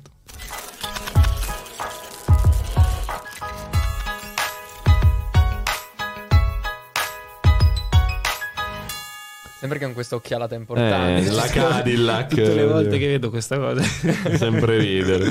Siamo nel, due- anche gli occhiali, vai. due- siamo nel 2015, 2015. Sassuolo Inter sono a Reggio a guardarmi questa splendida partita che finisce 3 a 1 per il Sassuolo. Un bel Sassuolo, segna anche Berardi tra gli altri che ha segnato Sì. praticamente con le milanesi, dimmelo Forse tu. anche Zazza, eh, se non Sì, sbaglio. sì, sì. Gipu, dammi una statistica su Beh, Berardi, tra Milan e Inter. Berardi è il giocatore in attività che ha fatto più gol al Milan. eh, Sì. momento, cioè, fa capire il, il peso. All'Inter anche meno, ma Anche, anche, anche, spesso a San anche. Siro anche i rigori tempo come no, scaduto. Come diciamo. no, come no. Vabbè, in quel caso la partita finisce 3-1 e come finisce? Finisce con Mm. eh, i, giocatori dell'Inter con ca- i cardi in testa che vanno sotto lo spicchio dei tifosi interisti e succede una cosa che detta adesso sembra veramente lontanissima. I tifosi che litigano con i giocatori, con Icardi che poi cita quel- quell'episodio nella sua biografia, a proposito di biografie come quella di Leao che è uscita adesso. eh? Mm. E, eh, Eh, quella di Cardi era più pe- pepata. sì, era abbastanza. Era, sì, era un po' più preparato. perché- Disse conosco della gente in Argentina. Sì, sì, sì, si- delle- delle eh, cose, vabbè, si ripeto. lascia un po' andare. E, e praticamente c'è questo contrasto clamoroso tra tifoseria e squadra perché le cose andavano male, perché comunque sì, c'era nervosismo, perché era l'Inter che non c'è più, è sparita l'Inter, Quelli- quell'Inter lì non c'è più, è incredibile. Ma era quella volta in cui gì è stata restituita addirittura Come la no? maglietta. Sì, sì, dietro. sì, sì, litigano sì, per che- quello. che gli tirano sbaglio. indietro la, la- la maglietta e quegli attimi di tensione che non dico erano una costante durante le stagioni dell'Inter, però c'è sempre stato un momento di La crisi, la crisi. la sempre crisi, ah, ecco, la la, crisi. la crisi, La la crisi Inter, Inter. TM Esatto. è sempre esistita, la crisi Inter, al, al punto che i tifosi ogni tanto quasi sembra che la pretendano la crisi Inter e quest'anno eh, il paradosso è che non la, non la vedi neanche all'orizzonte, cioè è proprio una cosa che non, sembra non Ah, esistere. ne, ne- ne parlavamo anche prima. eh, nel frattempo, guarda, aspetta, subito super chat perché Jurassic Scrub ci chiede chi farà la crea migliore tra Bissek, Aslani, Valentin Carboni e Fabian. Sbilanciatevi subito e poi Mm, continuiamo. Allora, Bisi che non è più giovanissimo, eh, 2000. nonostante sia comunque 24 anni. Carboni, Aslani e Fabian. Fabiana. Fabian è un giocatore estremamente italiano. Io dico Valentin Carboni. Purtroppo è chiuso da Frattesi nell'Inter Esatto. che fanno la stessa cosa. Valentin Carboni non ho ancora capito che cioè, deve, ancora, deve ancora formarsi, giovanissimo, più giovane di qua. Lo dico- 2006? 5. Lo dico perché l'Inter che negli ultimi anni di fronte a proposte milionarie, magari non stramultimilionarie, ma milionarie, diciamo 15, 16, 17, 20 milioni, non è che fa troppi complimenti, dice arrivederci e grazie. esatto, esatto. Di Questo- in questo specifico caso si fa delle domande. Su Carboni? Sì. Ha senso farla questa cosa o temporeggiamo? Temporeggiamo. Perché nella loro testa, e quindi io tenderei a fidarmi, lì c'è un'ipotesi di grande giocatore. Di grande giocatore. Eh, Questo, questo è interessante. Però sai che secondo me, tra i quattro, così mi sbilancio anch'io, quello che è già un grande giocatore, secondo me, Sì. è Bissek. Beh, me Bissek è già adesso un ottimo giocatore. Io non l'ho ancora Poi- conosciuto. Mm. Chi lo ha conosciuto ti dice che è sorprendente per quello che fa sul campo, perché fino a due mesi fa sembrava destinato ad andare in prestito, non Mm, giocava mm, mai, mm, non si vedeva mai. Invece tu hai capito che può stare serenamente tra i titolari. A me piace molto Aslani invece perché, oltre alle qualità che mette in mostra anche con un paio di assist importanti, perché è un giocatore che ha 22 anni, Mhm. 21 anni, ha già superato una difficoltà importante. L'anno scorso sembrava un giocatore inadatto per l'Inter, Mm. non solo per il famoso errore di Barcellona, ma... E invece adesso è un giocatore ancora giovanissimo ma forte perché Mm. di testa ha superato e ha, e ha capito che ci può stare nell'Inter infatti adesso Inzaghi lo lancia Aslani, ragazzi, in maniera sì. molto più convinta Zlani e questo è cresciuto con vale davanti eh, prima Brozovic E poi Cialanoglu. che voglio è dire è, a bel- è bello Mm. perché tu dici apprendo però è anche difficilissimo Beh, eh, perché eh, se vuoi è un po' come, come Frattesi comunque ha davanti E- una serie di giocatori che non verranno eliminati mai da Sì, Inzaghi sì. no? quindi Però, un eh, po' eh, ti puoi deprimere e, no? e lo sappiamo si può dire direi in, in questo momento a pochi giorni dalla fine del mercato l'Inter ha provato a, a dire a Aslani ascolta vai a, gioca- certo, vai a giocare in prestito perché qui farai fatica eccetera eccetera lui ha, ha detto no io resto Mm. Io resto perché credo di poter fare il- il- quello che, che è il- un processo di crescita anche di fronte a tutti questi campioni. L'Inter stava ragionando su Maxi Lopez. Maxi Mhm. Lopez. Maxim Lopez Maxim Lopez, su Maxi Lopez è un'altra cosa. A proposito. proposito di Reggio, esatto. Esatto. Maxim Lopez. E eh, in realtà Slani resta e adesso abbiamo capito che ha avuto, secondo me, una buona intuizione perché messo in, in questa squadra non è Sapete, secondo me l'alternativa eh, all'Inter in questo momento, se tu entri in campo e, e gli altri 10 funzionano, è tutto un po' più semplice.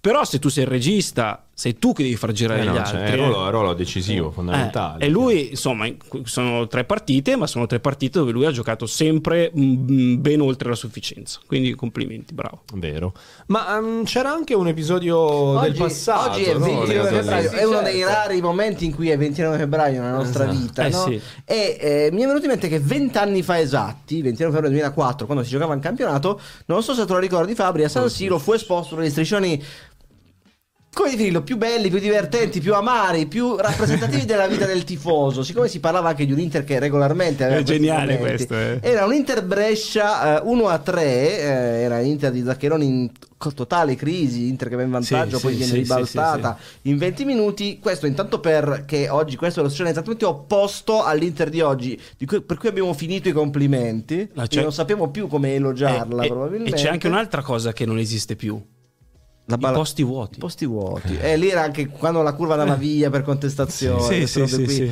Un po', un po' hard boiled come il scooter famoso. Però posso dirti, al netto del fatto che quello è uno striscione che rappresenta una crisi, È geniale quello striscione, Eh, è bellissimo, bellissimo. Eh, oltre a non essere affatto né volgare né sguaiato, No, no, è ma è quasi una cosa bellissimo. di grande ironia e di grande.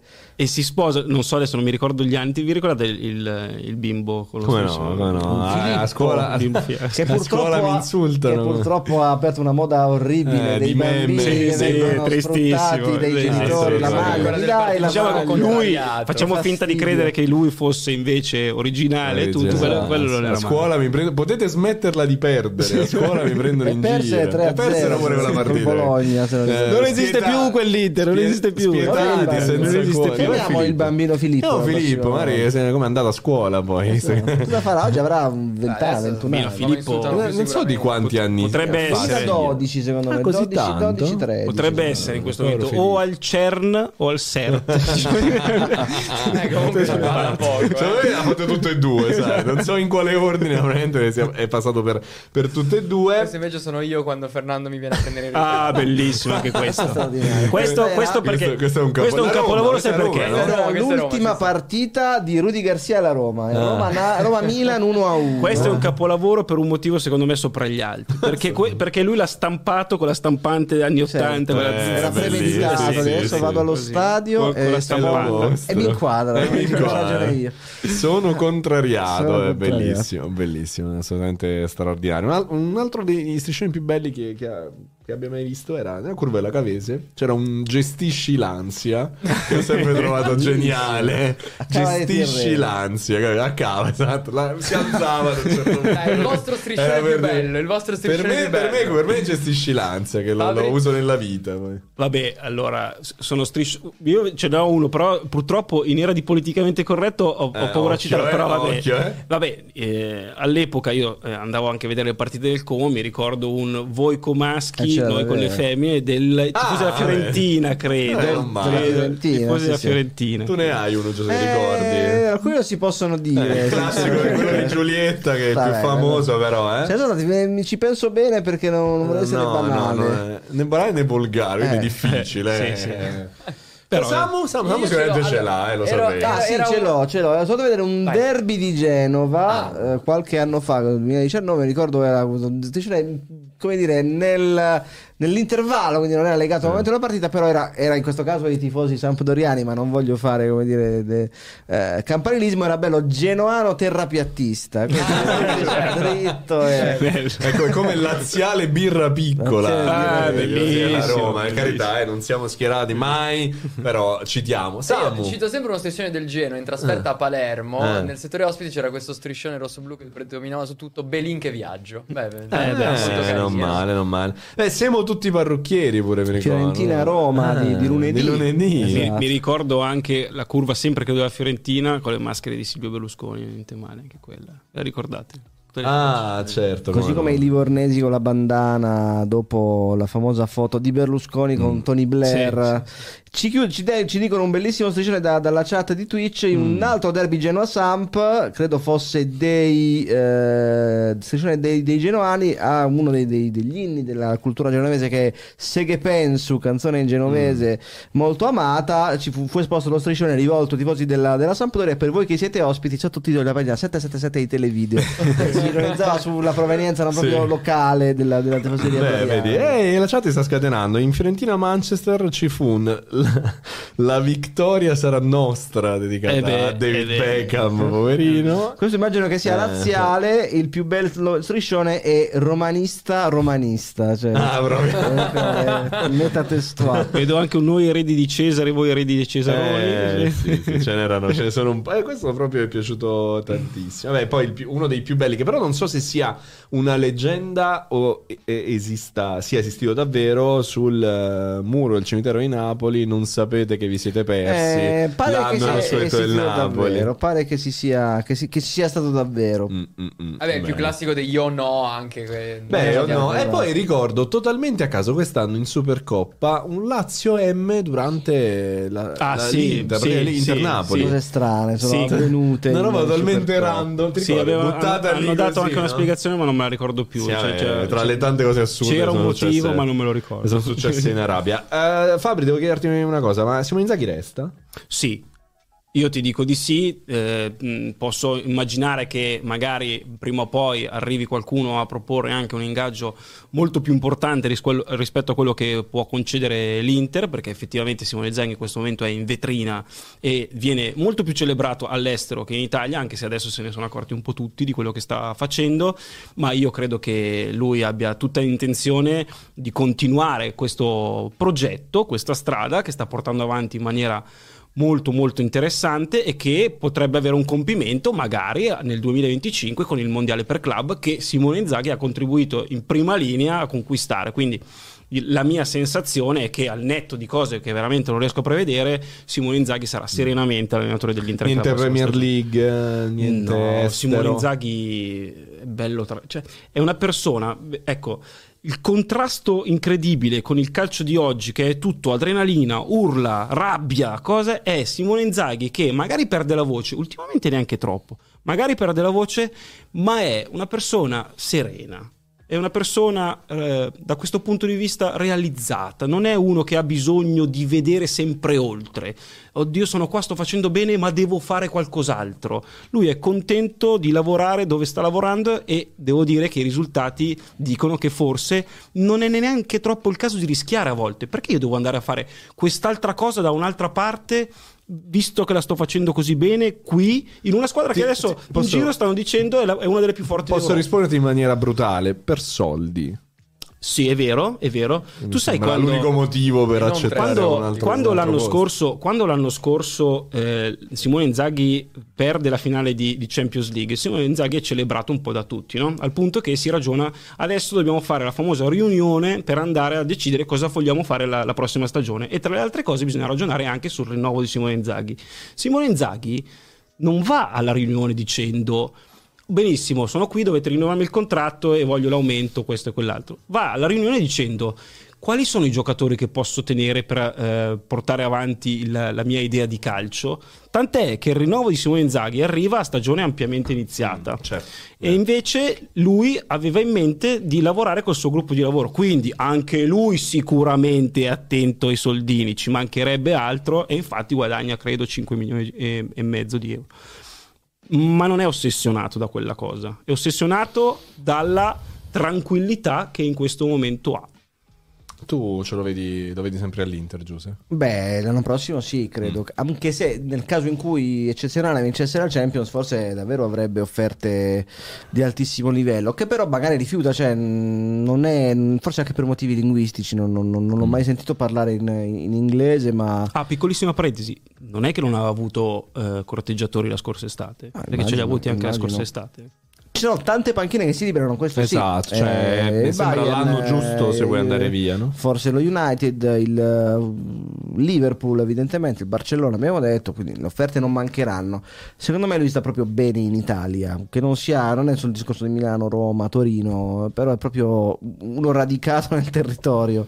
Quindi lo- fatico a vederlo rispetto a un Conte, un Ancelotti, un Mancini, fatico a vederlo lo- lontano da- dall'Italia, però mh, magari anche lui avrà voglia a un'età non più giovanissima, che insomma va verso i 50 anni, Simone Inzaghi, eh, di, di- di provare, perché no? L'estero alla fine è una cosa che, che attira tutti, però mi sembra non abbia il physique du roll. Da quanto non si vede un allenatore fare quattro anni di fila all'Inter, se farà il quarto anno? Eh, Mancini, Mancini, Mancini. anche per via del fatto che insomma il corso, del, il, il- il- significato del suo- della sua gestione cambiò a un certo beh, punto certo. per, per motivi che conosciamo, altrimenti sì, bisogna andare molto indietro, forse addirittura tra pattoni anni 80.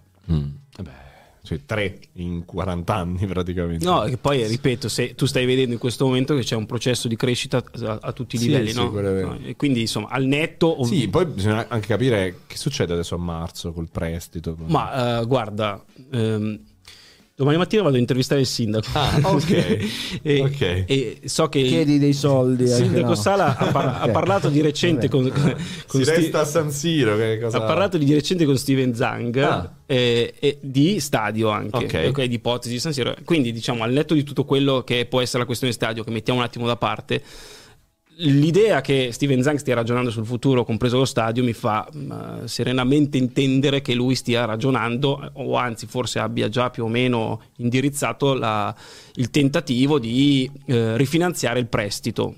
Che ovviamente non è una cosa bellissima perché devi passare dal prestito, ci sono gli interessi, è tutto complicato, bla bla bla bla. Però io quando tutti dicono oddio, Zang, Zang, cambiare, cambiare, cambiare, io non, non trovo un motivo per cambiare. Io ho quest'ansia di cambiamento rispetto a un presidente che ti ha preso che eri all'ottantesimo posto del ranking UEFA e ti ha portato eh, in questo momento eh, nei primi quattro posti perché tutti quanti stanno dicendo che l'Inter è fortissimo, tutti quanti dicono che eh, ha preso il miglior dirigente che c'era sulla piazza, eh, ha preso il, prima il miglior allenatore, Conte, e, e poi adesso Simone Inzaghi che sta facendo questo percorso. Ti ha portato eh, da una dimensione che era diventata di provincialismo, perché l'Inter non, non era più nelle piantine d'Europa e del mondo, a questa situazione qua io tutta sta ansia di cambiamento, francamente, non ce l'ho. Sai chi ha un po' di ansia di cambiamento? È Cardinale. Ha fatto un'intervista perché- dove ha, pro- ha- ha promesso Dobbiamo- grandi cambiamenti. Anche dire che insomma l'Inter ha anche dei bilanci sinceramente molto preoccupanti, Quindi sì. ecco, il discorso legato anche a quello, non perché bisogna Però, cambiarlo, eh, ma, ma se, ma se fosse, se fosse Zang di- che, che prende 200 milioni e li butta dalla finestra e si vende i mobili ad appiano, io sarei molto preoccupato. Ma l'Inter da tre anni sta cercando, sta cercando, sta riuscendo anche piano piano a rimettere a posto le cose. Quindi non è che non c'è un processo di risanamento in corso, eh, perché l'Inter da tre anni fa mercati a zero o a più 100, più 120, più 130 e tendenzialmente abbassa anche piano piano il suo monte ingaggi e prova a portare sui ricavi, fatturati. Quindi secondo me se arriva il fondo, allora arriva l'arabo, vabbè mi arrendo, Che arriva quello l'arabo. che spera un po', che po', Sì, che devo, vedere- devo vederlo poi sto, No, sto Zang- arabo eh. che arriva da dieci anni, deve arrivare sto arabo, prima o poi me, me lo faranno Eh. vedere. Ma se arriva al fondo, la situazione non migliora mica da quel punto di vista. Non è che ti dicono, ah bene, ecco qua 200 milioni fate No, il mercato. certo. Se arriva al fondo, il, il mercato a zero diventa mercato a meno 200. Eh, sì. Perché, perché il problema è che devi fare mille cose che non contemplano la competitività sportiva. In questo momento tu cerchi di, fare, di mettere un pochino le cose a posto e nel frattempo costruisci questa squadra, squadra qua. Bravissimi Ausilio Marotta, bravissimi Ausilio, però è tutto l'insieme che va preservato, perché se cambi qualcosa io non so come va. È da vedere, è giusto anche quello che dice Giusto, che effettivamente la situazione economica non è floridissima, è giusto anche quello che dici tu, che c'è un lavoro per provare a migliorarla.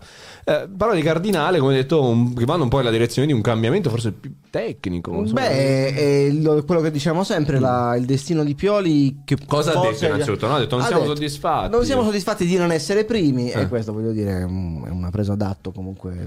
Non dico che sia da Grazia, Graziella, però sia da quelle parti. Ha anche eccepito sulla gestione degli infortuni, che va detto, il Milan adesso non si fa male più nessuno. Questa è una È cosa vero, curiosa che, vero. che in realtà si ripete perché È il come Milan sempre, negli ultimi tre anni ha sempre avuto il picco tra ottobre e dicembre. Mi fa pensare che la preparazione atletica abbia un problema regolare, ma poi dopo Natale rientrano tutti. Ora l'unico infortunato è Pobega che rientrerà ad aprile. Poi Mm. adesso- Tornato Mori, se non sbaglio. Tomori è già in gruppo, Mm. così come Calulu, c'è Jovic squalificato, ma per il resto sono tutti a disposizione. Eh, Adesso la- Gabbia si torna ad accomodare o... Eh, beh, dipende da come stanno Tomori e Calulu. Per esempio, prendiamo Ciò. Il Ciò ha fatto una partita disastrosa la prima, poi la seconda l'ha fatta meglio con l'Atalanta. Cioè, è anche un discorso di condizione atletica. Certo, beh, E per giocatori così grossi, Ovviamente, sia Tomori, soprattutto Tomori, ma anche Calulu sono giocatori che Esplosivi. devono, stare bene fisicamente. Non sono il Billy Costa Curta che riusciva a barcamenare, o il Kier, ecco, per essere un po' più Di contemporaneo. mestiere. Esatto.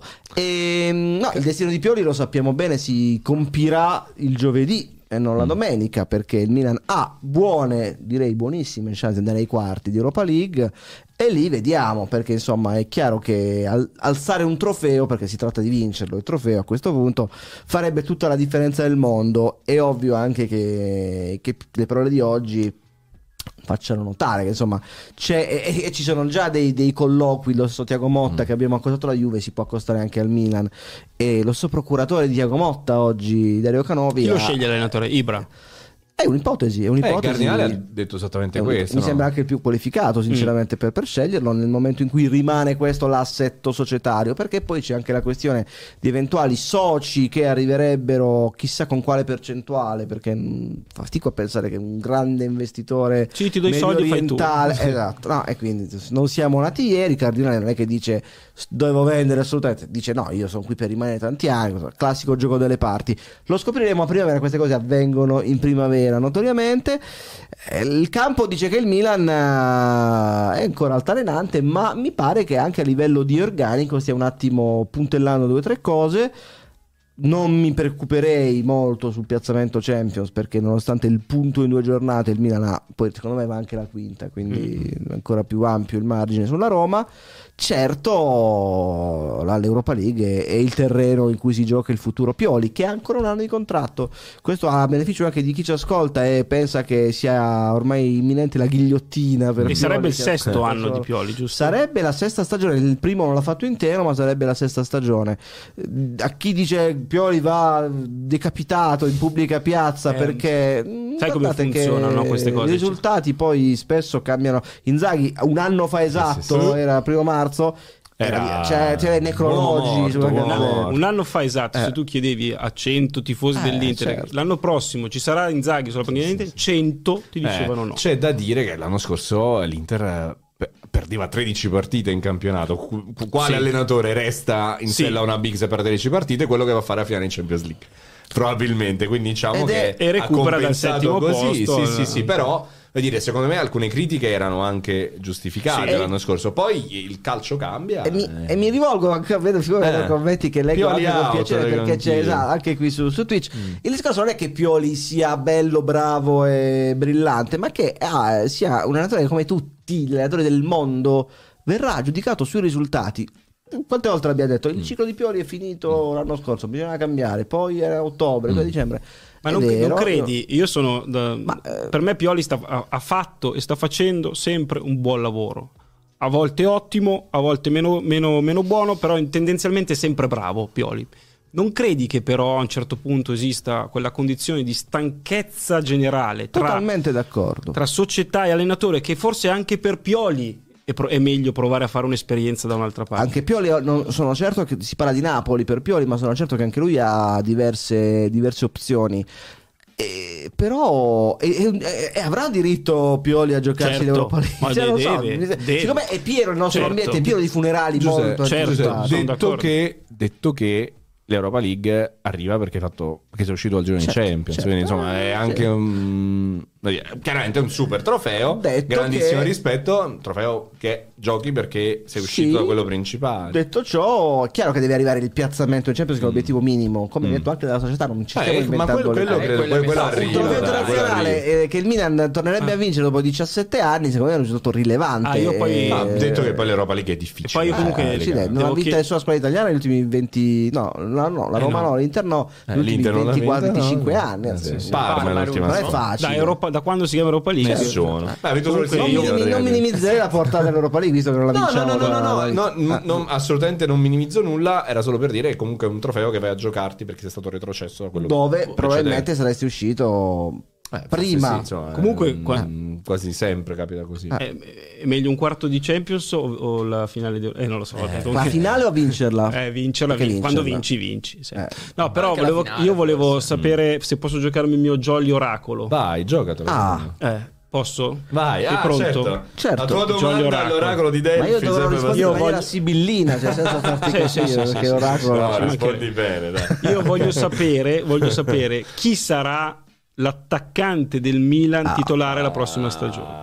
Allora, ho la sensazione, e non solo io, che il uh, tiremo, non tiremola, il- l'attendismo ecco, di Giroud sull'eventuale permanenza a Milano sia legata a come finisce questa stagione e anche al fatto che forse lui, barra la sua famiglia, vorrebbe anche provare un'esperienza di vita States, come dire. americana. E quindi eh, Milan va a perdere il, il secondo migliore attaccante del campionato perché tolto Lautaro, combinando gol e assist, sì. si parla di 20 gol a mm, Eh beh, 37 anni. Un giocatore che, nonostante l'età, le giocate tutte poi quest'anno. Bravissimo. Giroud è incredibile quest'anno.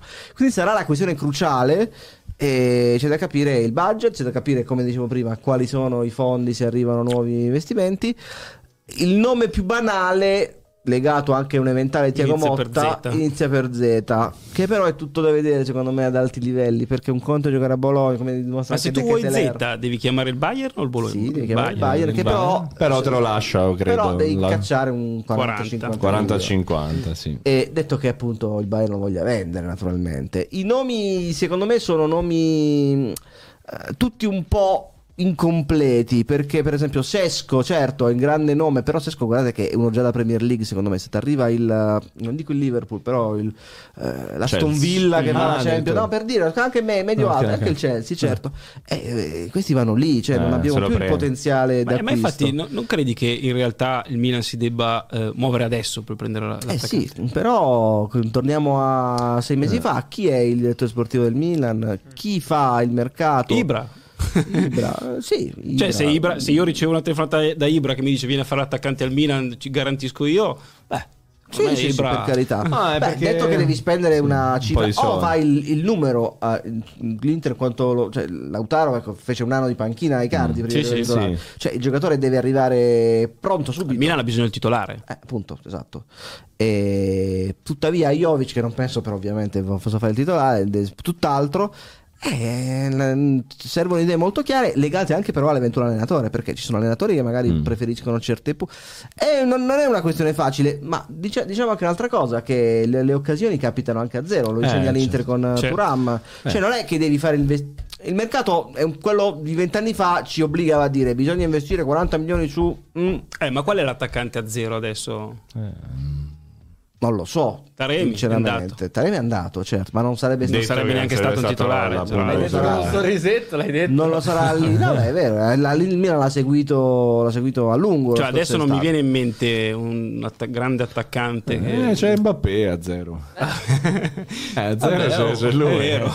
No, e tra detto, l'altro, no, a parte gli scherzi, l'altro a parte è- gli scherzi. è milanista. Eh, il Milanino. Beh, eh, ora chiaramente non consideriamo Ah, ha detto anche che prima o poi al Milan ci vorrebbe 10-15 giocare. campionati, 5 almeno campionati importanti in cui Sì, sì. si è parlato a lungo di Girassi dello Mm. Stoccarda, è terzo in classifica. Lo Stoccarda è un giocatore non più giovanissimo. Sì, però record di gol. una- un'incognita, non lo so, ci sono tante armi. Chiaramente il direttore sportivo pesa molto, eh, il Milan in questo momento ce l'ha e Ibrahimovic che non è formalmente il direttore sportivo, il direttore sportivo è Dottavio che però Sì. fa le veci. Oggi Cardinale ha detto per me esiste solo Ibrahimovic praticamente. Esatto, però quello, esatto, la questione è quella, è il, è il mio, il mio occhio su, su Milano anche quando sono in America. Ma, ma ti direi con Tiago Motta mi sembra abbastanza scontato. Zirkzee. Beh, sarebbe anche intelligente. Però ripeto, non devi andare dal Bologna, devi andare dal Bayern. Bayern che però ha se il Bayern vuole riprendersi Zirkzee deve pagare 40 milioni. Cioè, Mm, E, e poi, e poi non è che non 50 ha. la Milan è fatta. Sì, e- esatto. E poi non è che il Bayern non ha giovani attaccanti No, no, promettenti, esatto, cioè cioè, vecchi io, io attaccanti credo che non fortissimi. c'è una sola chance che Zirkzee possa andare al Bayern. Hanno speso 100 milioni per Harry Kane. no, Eh, certo. Non a meno che non faccia, no, però hanno anche Tella Ah, comunque sì, sì, è pieno, di giocatori forti. Vabbè, quindi l'oracolo ha detto Zirkzee, ma con tante. Mm, tan- mm. No, l'oracolo non lo sa. Non- realtà, siamo- non siamo alla fumata bianca. Nubi, Non siamo alla troppe fumata nubi, bianca. troppe La chat si è nubi. scatenata con Gyökeres Sporting è un altro Ah, di no, quelli che sta facendo una stagione clamorosa. Eh, sono sempre nomi che svedese. non- Eh, Diciamo che non, non siamo in zona Angelina Mango in questo caso. No, no, infatti era una settimana prima. eh, sì. Aspetteremo, aspetteremo. Siamo, andiamo di tweet di eh. provocazione, sigla.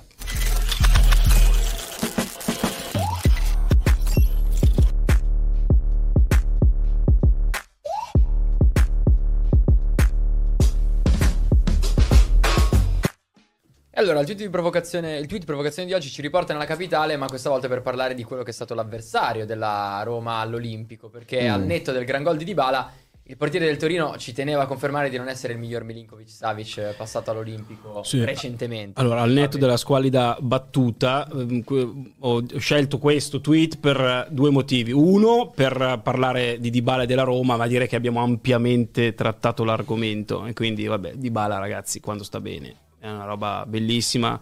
uno dei pochissimi 10 rimasti. Quando una volta c'erano i 10, adesso invece diciamo che c'è Di Bala, se sta bene è una bellezza.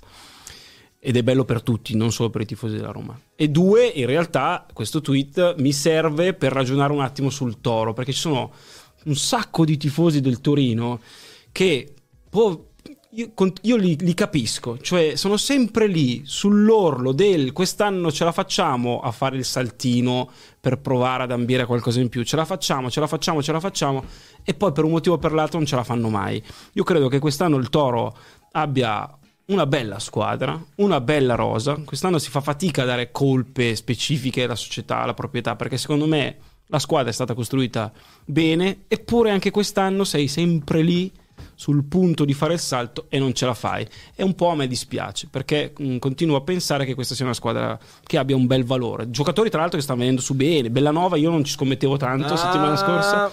E oh, dopo, dopo- dopo che hai parlato tu, Nando, ha parlato il CT. Hai visto? Mm, Vabbè, giorno giustamente, dopo. in ordine di importanza. Forse ci segue il. CT, forse ci segue il CT. No, io su, su Bellanova ho sempre avuto un- una convinzione, ma dai tempi dell'Inter. Al netto partita con l'Empoli che lo ha demolito davanti all'opinione pubblica, no? dove lui quasi ha un attacco di Ah, panico in campo. Io ho sempre visto un giocatore dai mezzi fisici importanti, Mhm. crossa di destra e crossa di sinistro. E insomma, non è che poi un esterno Sì, eh, sì, sì. debba saper fare molto di più per essere rilevante. E comunque- In questo momento mi sembra un ottimo giocatore, però è Torino è sempre E poi sempre lì, eh. buongiorno, Ricci, Du- Eh, Duvan Zapata, Zapata, eh. Sanabria comunque, cioè, co- e, e sei sempre lì a un passo da... Eh sì, effettivamente vita. sì, giusto. No, ci aspetta sempre qualcosa di più al Torino. Ci delude sempre. Anche un po' fine. spento, mi sembra anche Juric, che anche Eh. lui a fine ciclo ha. Forse il più deludente dell'annata è il terzo anno, quindi quello in cui doveva esserci Mm. la consacrazione. Con questo allenatore che insomma più volte ha un po' smorzato l'entusiasmo di una piazza che avrebbe tanto bisogno di, di entusiasmo. Anche quelle parole dopo Torino Salernitano, secondo me è non, un po'. non strategicamente... No, è... Peccati. hai ragione tu, c'è una squadra anche, cioè, dire, Torino potrebbe anche avere più punti di quelli che ha, però per qualche motivo ha sempre poi una- un attacco, una, una eredità, nonostante Duvan Zapata, cioè portano pochi gol i trequartisti, no? Vlasic porta pochi gol, Mm, eh, Pellegrini nessuno, eh, Sanabria comunque non è esattamente un Pochi. bomber, quindi fa fatica a creare, poi eh, il portiere sinceramente non, non è proprio il suo punto forte e anche con la Lazio si è visto, grande partita, poi al primo tiro la Lazio fa gol l'entusiasmo se ne va e Roma Torino è stata simile da questo punto Sì. di vista Giusto, giusto. Andiamo, andiamo di, di Ask. Sì, partiamo con Ask. Biasin. Ask Biasin. Dopo questa botta di, ottimismo Questa per i botta- tifosi del eh, Torino. è vero, ci dispiace, Sì. però noi siamo. Abbiamo sempre parlato di Torino nel corso di, Mm. di questi mesi. Speravamo in un salto di qualità, Mm. però la stagione del Torino alla fine è sempre la stessa. È sempre, la stessa. Chissà cosa ne pensa Willy Peyote. Eh, qua- è vero, a me dispiace perché me è una squadra che per blasone, per tantissime cose meriterebbe un po' di più, però eh, non ce la fa. Ask Biasin? Sì,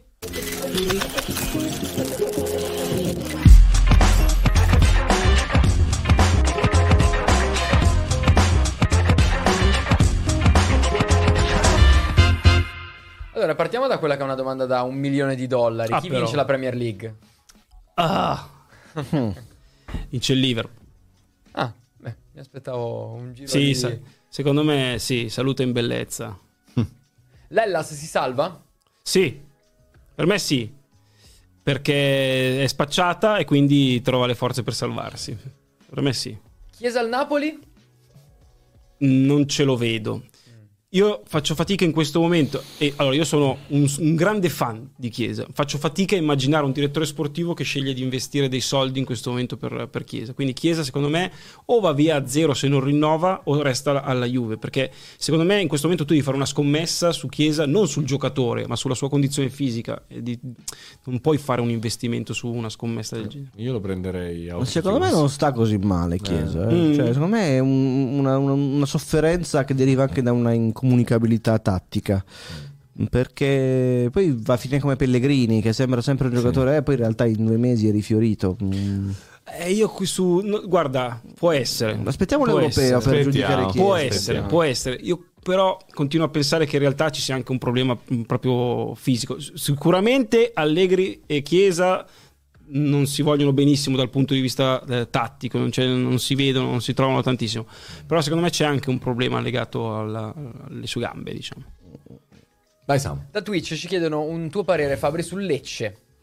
Vabbè, il il Lecce per me è una squadra coraggiosa, cioè è una di quelle squadre che può, può pensare di passare dalla salvezza facendo le barricate, in realtà tendenzialmente prova sempre a, a giocare. È partita molto bene, adesso ha, ha avuto il suo momento di difficoltà, credo che abbiano fatto una cavolata a vendere Strefezza, gennaio. Al tuo Como però. Ma adesso che lo vedo mh, da vicino, ragazzi, vabbè, con la Oh, Serie B non c'entra, niente, non c'entra veramente niente. E, eh, però continuo a pensare che abbia tutte le possibilità per eh, chiudere all'altezza anche questa stagione. Da TikTok ci chiedono un eh, parere sul progetto del Sassuolo post De Zerbi. Forse io ti faccio un'altra domanda. C'è stato un progetto post De Zerbi? Beh, se è andato avanti, beh, il povero Dionisi in realtà adesso viene massacrato, però non è che Dionisi non- improvvisamente non è più bravo a fare l'allenatore. Credo che tendenzialmente nel momento in cui la tua- il tuo obiettivo tutti gli anni è creare denaro, eh, ci sta, per l'amore del cielo, è mica un peccato, è giusto che Carnevali faccia i suoi- le sue plusvalenze, però se poi diventa... eh, un, eh, un- posto dove devi fare plusvalenze e poi sì, dai, poi ce la facciamo. Alla lunga, poi arriva la stagione storta. Arriva la è arrivata la stagione storta. Matteo Lima da YouTube si parla di Paladino come dopo Sarri. Che ne pensi? Per me Palladino è bravo, a me piace tanto, eh, io credo che eh, Gagliani ab- l'abbia azzeccato proprio bene, mi, mi piace anche come, come comunica, mi piace quello che fa con i suoi giocatori, penso che sia pronto per fare il salto, magari non il salto alla Tiago Motta, squadrona, ma eh, e, quindi bisogna vederlo poi eventualmente nella capitale, perché la Lazio comunque è una squadra importante, ma secondo me ci siamo, per me è il- è il suo momento. Ci chiedono se il Napoli riuscirà a conquistare la qualificazione in Champions. No. Secondo me no, perché deve- dovrebbe vincere tutte le partite praticamente. È una questione matematica, eh. Non sto dicendo che non si riprenda dal punto di vista del gioco, magari le vince anche tutte 4-0. È molto lontano. Ma è proprio matematica. Anche Credo che neanche col quinto posto. posto, eh. Esatto, cioè quindi o vince la Champions o fa fatica. Mm. Eh, come ha detto Giuse, calzona la di Matteo. Osimhen alla Drogba e s'abbracciamo. Però qui è proprio la matematica che ti dice Eh, che è sì. difficile. Sì. Vai Samu. Possibile portiere del futuro per l'Inter. Eh, beh, è un discorso da cambiamo fare. anche quest'anno? No, Eh beh, Sommer ha due Lo anni di vendiamo contratto. al Manchester 36. United 50 Guarda, milioni. guarda, io Vi siete trovati bene? ragazzi, che vogliamo fare? Riproviamo. ci ridate indietro Nana Eh, e dai. noi eh, vabbè. guarda io so, so che stanno osservando tutta una serie di portieri non uno solo tutta una serie di portieri ti dico quello che non verrà mai che piace a me che è di Gregorio Ah, perché no? Perché mai? No, perché lì lo hai venduto, secondo me adesso giustamente chi ce l'ha vuole monetizzare, l'Inter non spende soldi, l'Inter, l'Inter i soldi non li spende, li fabbrica, quindi non tornerà di Gregorio perché secondo me invece chi si, bre- chi si prende di Gregorio fa un grande affare e credo che ci siano occhi importanti su, su di Gregorio. Gregorio, grande interista, tra l'altro. Tra l'altro, Eh, sì. Ma neanche questo basterà. Non basterà, non basterà. Stile denaro. Eh. E ci chiedono se i 43 gol subiti da Oblak quest'anno e quindi dall'Atletico sono causa di colpe condivise o individuali. Eh, 43 individuali. stasera gioca, l'ho visto. Sì, sì, giocato, giocava Oblak. sì, sì. giocava Quindi Oblak. 43 Sì, gol. Irreprensibile tra l'altro sul terzo gol forse, questo sì. Quindi compresi i 3 40 di stasera 43, giusto? 49. Purtroppo non so, non so confermare quello o che- smentire. Di Allora, 43. Sì, sì, no, compresi anche quelli. Allora, eh, io non so, io, io non credo che l'Atletico Madrid sia una squadra eh, fortissima quest'anno, te, lo, te la dico proprio male, non, non lo credo, non- non- l'ho vista all'andata contro l'Inter, l'ho vista in generale un po' di, un po' di partite nella Liga, non è... 47 gol ha subito l'Atletico Madrid. Ecco, quindi non sembra neanche la squadra di, di Simeone. Però, però io continuo a pensare che nella partita della vita, ovvero quella di ritorno negli ottavi di finale, poi l'Atletico è capace di simeonizzarsi. Infatti, ne- lo dicevamo prima fuori onda, io non mi immagino Simeone che fa eh, questo nuovo calcio. Ciolotacari. il Ciolotacari. Io mi immagino la guerra vera. Eh, io partita di io- ritorno io agli ottavi. cito sempre Atletico Manchester City, che è la mm, partita che ho fatto da Bordocampo, dove sono rimasto più deluso nella, nella mia carriera, perché non vedevo l'ora di vedere Suarez, De Bruyne, eh, eh, Aguero, forse c'era ancora nell'Atletico Madrid, nel Manchester City. E è stata la partita più brutta che abbiamo mai visto. Semplicemente perché l'Atletico Madrid ha deciso che non si doveva giocare a pallone. Sì, sì, sì. Ha sc- coscientemente scelto di picchiare tutti i giocatori del City al primo al novantesimo, partita finita in rissa. È finita 0-0 e è passato comunque il Manchester City. Però ho capito che eh, se l'Atletico Madrid aveva una chance di battere il Manchester City, quindi vincere 1-0 e passare, eh, o di andare supplementari, adesso non mi ricordo. Era, era giocare così, Eh, cioè sì. era metterla in E- e rissa, farà metterla così. sulla tensione e sperare che poi, non so, un rimbalzo, pum, certo. pa, un calcio d'angolo, Certo. eh, trovi il modo di passare. E mi forse, e forse giocherà proprio così. E forse è anche l'unico modo per dar fastidio all'Inter in questo momento, che gioca un calcio eh, che eh, riesce sempre a trovare la soluzione. Detto questo, caro Nando, tu sarai a bordo campo, Sì. quindi dai il tuo contributo, se è il caso, buttare dentro dei palloni, fare credo. invasione, Scaldati, non credo, fare delle eh. cose, Non dare credo, fastidio. credo. Ero, ero- ero lì vicino quando Savic eh, col City picchiava chiunque, quindi sono- sono- sono- non mi sono intromesso Com'è lì. Simeone da vicino? Bello, un bell'uomo. No, ma dico, fa paura? No, assolutamente. Nel senso, era. lo- quest'anno ho fatto anche Atletico Lazio. E. Tanto gli hai strappato anche una dichiarazione abbastanza Sì, importante. vabbè, no? insomma, la solita promessa di Simeone di venire in Italia, che chissà se si verificherà mai. Simeone è ancora l'allenatore più pagato del mondo in tutto questo. Pochi soldi tra E l'altro. allora in Italia mi sa che non ci Più- più di 20 Mi sa milioni di euro a allora- stagione. Il contratto in scadenza quando lui? Ha rinnovato quest'anno, Sì, se non sbaglio. o tre- due anni fa, forse. Ah, tu- sì. No, se non quest'anno, scusa, se non quest'anno, l'anno scorso. E beh, Simeone è carico, come lo vedi, come, come te lo 2027. immagini, è elettrico. Mhm. Ehm, non lo so, io quando l'ho visto con la Lazio ho detto che bella squadra, ho fatto anche un po' del podcast dedicata all'Atletico Madrid e mi ha impressionato. Con l'Inter mi ha deluso tantissimo, una partita di, di San Siro mi è sembrata proprio un vecchio atletico, una squadra... Però, però A- non, a aveva, non aveva Morata, ha giocato Esatto. con Llorente attaccante e adesso secondo me le cose potrebbero cambiare. Mi aspetto una partita diversa, Anche almeno io. da quella, da quella di San Siro. Ti faccio l'ultimo e poi passiamo Sì. agli- agli in e out.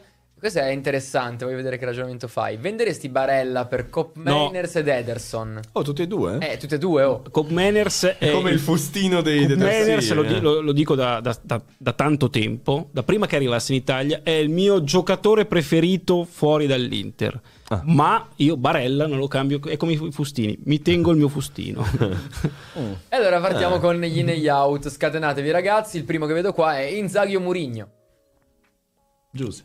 Simone Inzaghi? Sì, certo. Ok, ah, sì, sì. Eh, Pure beh, Simone Filippo Inzaghi è- deve andare- Cioè, ma nel senso che oggi o in generale nella, sto- nella storia veramente Mourinho? Devi Cioè, battezzarne uno dei due. L'Inter di Inzaghi o l'Inter di Mourinho? La cambierei così. Ah, bravo, che dovevamo fare quella- quel, quel giochino, non l'abbiamo fatto più. La però. facciamo più tanto, con Eh, tutto tanto dobbiamo passare il tempo, visto che l'Inter Eh. ci darà altri modi. L'Inter Inzaghi o l'Inter di Mourinho? Col senno di poi ovviamente l'Inter di Mourinho, però questa è veramente divertente come squadra, proprio bella da vedere. Io dico Inzaghi per tanti motivi, ma soprattutto perché la sto vivendo, diciamo, proprio da vicino, quindi lo sento No, proprio... Io dico Inter di Inzaghi più bella, Inter di Mourinho più forte. Eh beh, ma poi ragazzi, poi adesso eh, mh, hai voglia di dire no, però le vittorie non No, poi vediamo, eh, poi Eh, se- se ragazzi, Mourinho ha dovessi- fatto una Tra cosa. tre mesi ne riparliamo. Tra tre mesi ne riparliamo. Eh, comunque se non ce la fai a fare lo stesso quella cosa. Eh, vabbè, dai.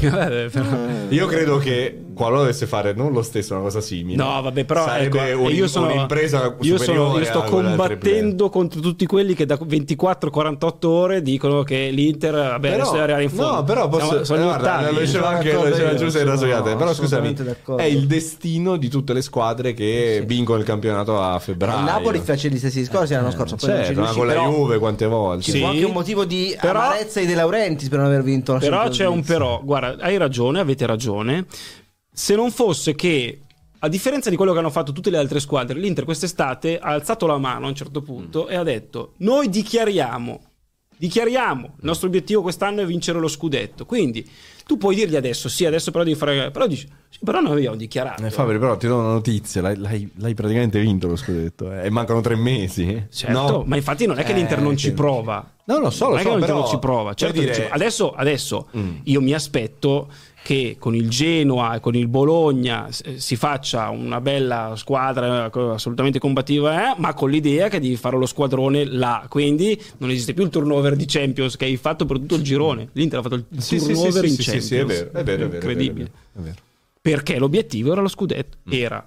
L'obiettivo No, no, è, è, lo scudetto. è ancora, eh, per carità, oggi ricordavamo la stagione se- 2007-2008, Ah, Sì, io- con- comunque l'Inter che spreca più o meno quasi i Tre- erano- allora, l'Inter aveva No? più 13, a un Quanti certo punto va aveva? sotto rispetto alla Roma e poi alla fine vince con Nel 7-8, nel 7-8 no, con la Ron, con il triplete era, era, era Sì, sopra di quella. 13. L'anno in cui Ah, Bazzini sì, sì, sì. segna la Roma. Ah, ah, era Esatto. sopra i 13. Eh, più o meno. Però alla fine, alla fine lo eh, vince. sì, però cioè, vince l'ultima giornata. E, e se- ho letto, non so se è vero, che nessuna squadra Serie A è mai stata recuperata, cioè non ha, ha perso lo scudetto a più 12.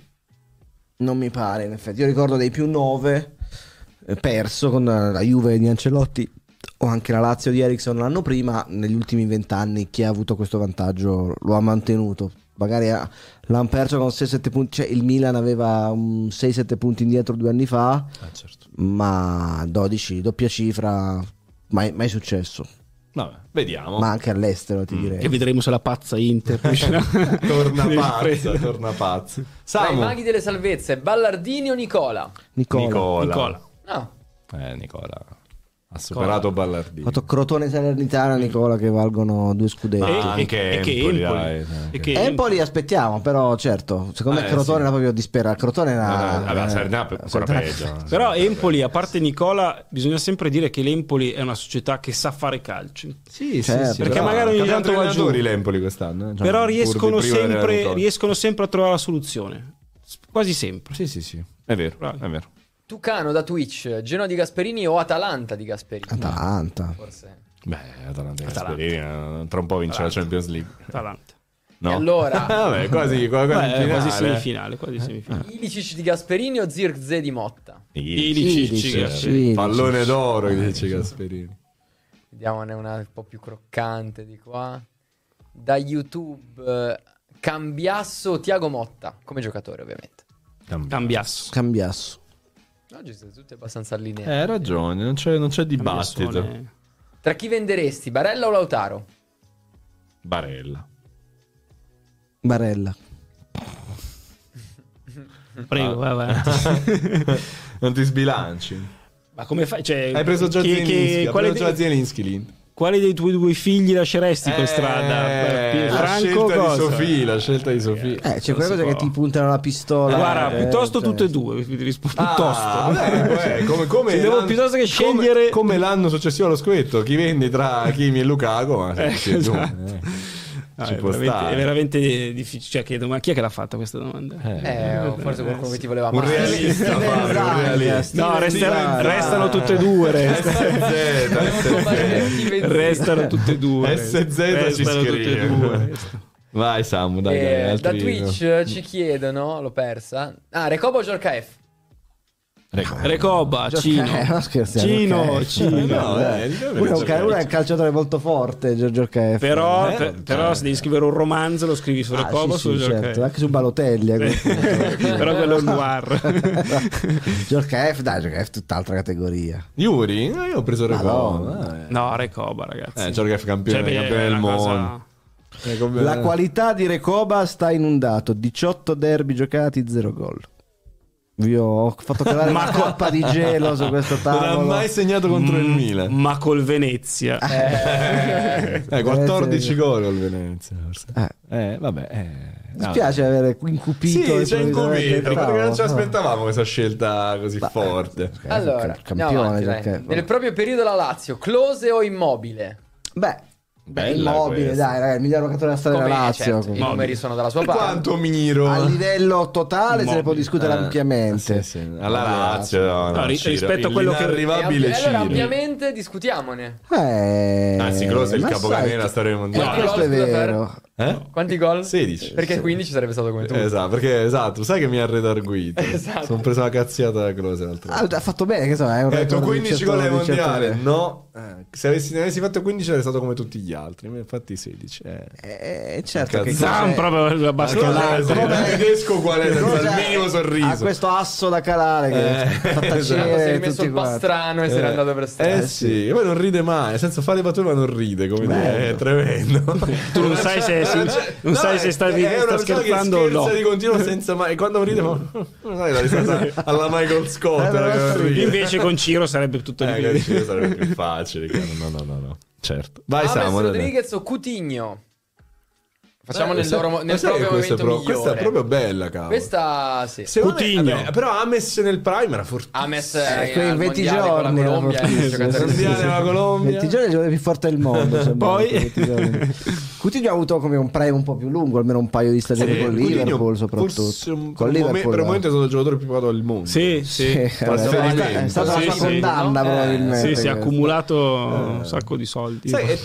Tu confermerai, so che è un rimpianto di ausilio, Sì, Coutinho, perché sì, l'ha, l'ha sì. venduto non essendo costretto a venderlo, giusto? Ausilio ha, ha, diciamo un paio di rimpianti, uno è Coutinho, l'altro è Kovacic, però Kovacic aveva un mo- c'era un motivo, devi fare dei soldi, insomma, Eh. ma anche Coutinho in realtà, poi eh, sì, è un, è un rimpianto, gli è sempre piaciuto tantissimo. Mm, Sì, sì. mm, mm. Delusione più grande, così vediamo di far calare di nuovo il gelo. Euro 2000 o Mondiale 2002?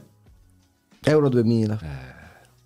Euro 2000 perché ai mondiali 2002 hai lottato contro una forza eh, Forte di te. eh, ragazzi, però farci sai che-. Era è arrivata a beh, 10 era- 10 secondi. Euro 2000, sì. dai. Però- Dai. però io- No, eh, Euro, Euro 2000 l'hai persa tu, Eh, eh, persa 2002 tu. ti hanno fatto perdere Però gli altri. io, cioè. io il 2002 l'ho vissuto proprio una coltellata. Lo ricordo ancora, cioè ricordo ancora Posso dire- eh, come Samu ha detto 2002 Mondiale brutto. proprio una roba brutta do- perché era, era tu- tutte le partite era sempre così. no? Mondiale Era brutto. Brutto, brutto, brutto. L'in- l'in- l'in- Mondiale più brutto, certamente era il mondiale brutto, brutto. da cui E abbia- E io mi ricordo, usciamo noi, memoria. usciamo, Sì. no- E usciamo la noi Spagna e- E, la. Spagna, e la Spagna dice, eh vabbè, ve la siete presa con l'arbitro, ma è peggio con la Spagna. finale la Spagna fanno peggio. con la Spagna. proprio. Eh, però io forse ti dico Mondiale 2002 che era un po' più grande. E Beh, 15 però quell'europeo, quell'europeo No, l'avevi avevi vinto, eh. Avevi vinto, sì, sì, sì. sì. Avevi proprio vinto. Poi, eh beh, sì, sì. Non sto dicendo, sei rifatto l'europeo. sei Però rifatto è anche, vero, mondiale. è anche vero che tra europeo e mondiale c'è una differenza.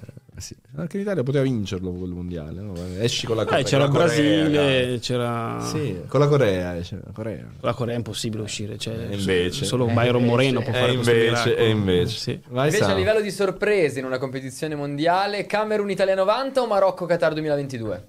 Beh, il Camerun rimane più romantico, il Marocco Mm. sicuramente più forte, che ha giocato davvero di livello europeo, cioè vabbè, Hakimi, B- Bunu, eh, Io dico. Camerun perché secondo me è rimasto quel È Camerun. rimasto il Camerun, Non so se ri- sì, sì. eh, rimarrà anche questo Marocco. Figlio di Buffon si chiama come il portiere del Camerun, se non mi sbaglio. Quindi C'è ha lasciato anche- Thomas Dylan. ha lasciato anche proprio un- una, una testimonianza. Ma poi sai, visto. mi- la partita d'esoro, San Siro, Eh. Italia 90, Notti Magiche. Io, Eh, poi, poi sai cosa? eh, Non, non- non- non essendo stati presenti al mondiale, tanto per cambiare, Eh, la fa esatto. vivere con meno, Mm. meno gioia, con, con meno friccicore. Vai, Samu, dai, altre Duello due. tra, tra brasiliani, Kakà o Adriano?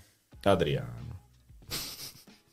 Cacà pallone d'oro, però. eh. Beh, Kakà ha avuto una carriera più lunga, più Speed o Kakà? speed. Eh. Speed? Avete visto? Ah, quello che è il Ah, l'influencer che l'ha, che l'ha L'influencer tranciato. che ha fatto questa cosa senza Eh, senso. uno dei mali Mamma del mia, nostro, ragazzi. della nostra Mamma mia, che epoca, brutta forse. cosa, che brutta cosa. Pensa tu. Mia. Campione del, un campione del E mondo. Che- peggio del, rap- peggio del ragazzi. rapper Moreno. Eh, che il- che poi il Però, tunnel però, che ragazzi. Moreno fa il tunnel e, E Nedved eh, si comporta male. Sì. Invece qui, scemo, invece qui sì, scemo. Kakà ha un autocontrollo, guarda che un Credo. altro, se la fai Adriano quella cosa lì non è nel campo. Sì, eh. sì, ah, ma sa fai, sa fai netto roba del genere. Se- Non esci dal campo. subito ti prende Cioè, a Ca- casa. Kakà bravissimo, ha detto niente. Io avrei Eh, fatto secondo a me- Ibrahimovic la prossima volta. Possiamo continuare di farla a Ibrahimovic. esatto. Esatto. Questa questa è una bella proposta. Vorrei vedere proprio cosa Eh. succede. Quindi, vabbè, tu dici Kakà, tu dici Adriano. Io dico Adriano, Samu.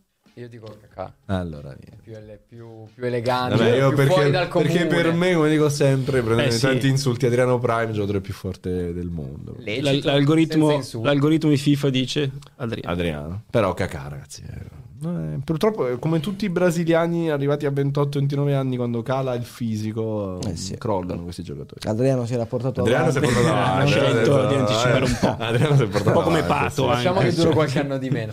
Ehm, da calciatore, Fabregas o Arteta? Fabregas. Fabregas, dai, su. Eh beh, da allenatore sei rifatta. Fabregas, Fabregas, eh, calma. Vince però. Vi- e non, Ne è, riparliamo. non è l'allenatore del Como. No, no, no, no, no, no. Roberts, Eh, Roberts, Roberts, Roberts, Zizi Roberts. Ragazzi, Roberts. c'è questa cosa inquietante. Giulia Roberts.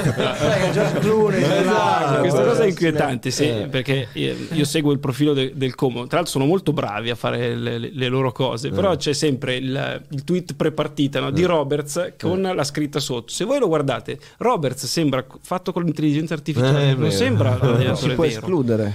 La cosa, tra l'altro, io forse è così. Forse è Forse è così. Ti così. hai mai sentito parlare prima? No. No. No, esatto, l'hanno creato Hanno laboratorio. una carriera. Secondo me non è Incredibile. possibile questa cosa. Vero, sembra, sembra finto. Aspetta, datemi un secondo. Che Vai in panchina, Eh, sì. c'è, vai in panchina. No, lui c'è, però Ah, anche vedi? lì, quando non so, l'altro giorno come il 3-0 a Lecco no, nel derby, quindi grande gioia, grande pubblico, tutti Roberts eh, sembra che passi Si di va a parlare alle interviste, sì. Parla lui. Eh, non lo chi- so. È chiaramente un bot. Beh, è un bot, sì, sì. Guarda, eh. vedi, Che secondo questa, me- questa è l'immagine stock Esatto, proprio che sì, c'è sì, il- sì, sì, Uomo di 5 middleman 50 che eh, quello lì. Tra Può l'altro, tornare in Serie A questo. tra l'altro domenica eh, partita molto importante come Venezia perché Eh, vale Bella, bella come. Venezia. Io però devo dirti, derby, devo dirti sa, ehm, Fabri, anche avendo grandissima stima di te, siamo amici, il mio giocatore preferito della Serie B gioca nel Venezia. E poi Ah, beh, poi ragazzi, A me, eh, sai, Venezia è una bella squadra. chi piace mo, ma già si era già visto in Serie A Jonsen che è, È andato alla vero, Cremonese. è vero, è vero. Sì, me lo ricordo, quello della birra. che- Mm. può darsi Sì. che mi sembra un piccolo Gudmundsson Mm. nel- Eh, nelle sì, movenze sì, e sì, nel, sì, sì, nel sì, modo sì, di sì. attaccare la porta, di No, ma calciare. proprio a Venezia Jonsen eh, si era, si era visto in Eh, Serie certo, A. Sì, a gennaio l'ha comprato la Cremonese. Sì, sì, sì. Adesso gioca a Cremona. Ha fatto Eh, anche Chi- eh, allora, allora, seconda ora colata. Dammi la seconda promossa diretta. Io Serie due B. settimane fa ti avevo detto Palermo, che Mm. rimane una squadra di un grandissima rosa, però davvero si perde in un bicchiere d'acqua, perde in casa la Ternana, va avanti 2-0 a Cremona in 11 contro 10. Eh. pare- Una squadra troppo leggera ed è strano che è una squadra che davvero ha giocatori di solidi che conoscono la categoria.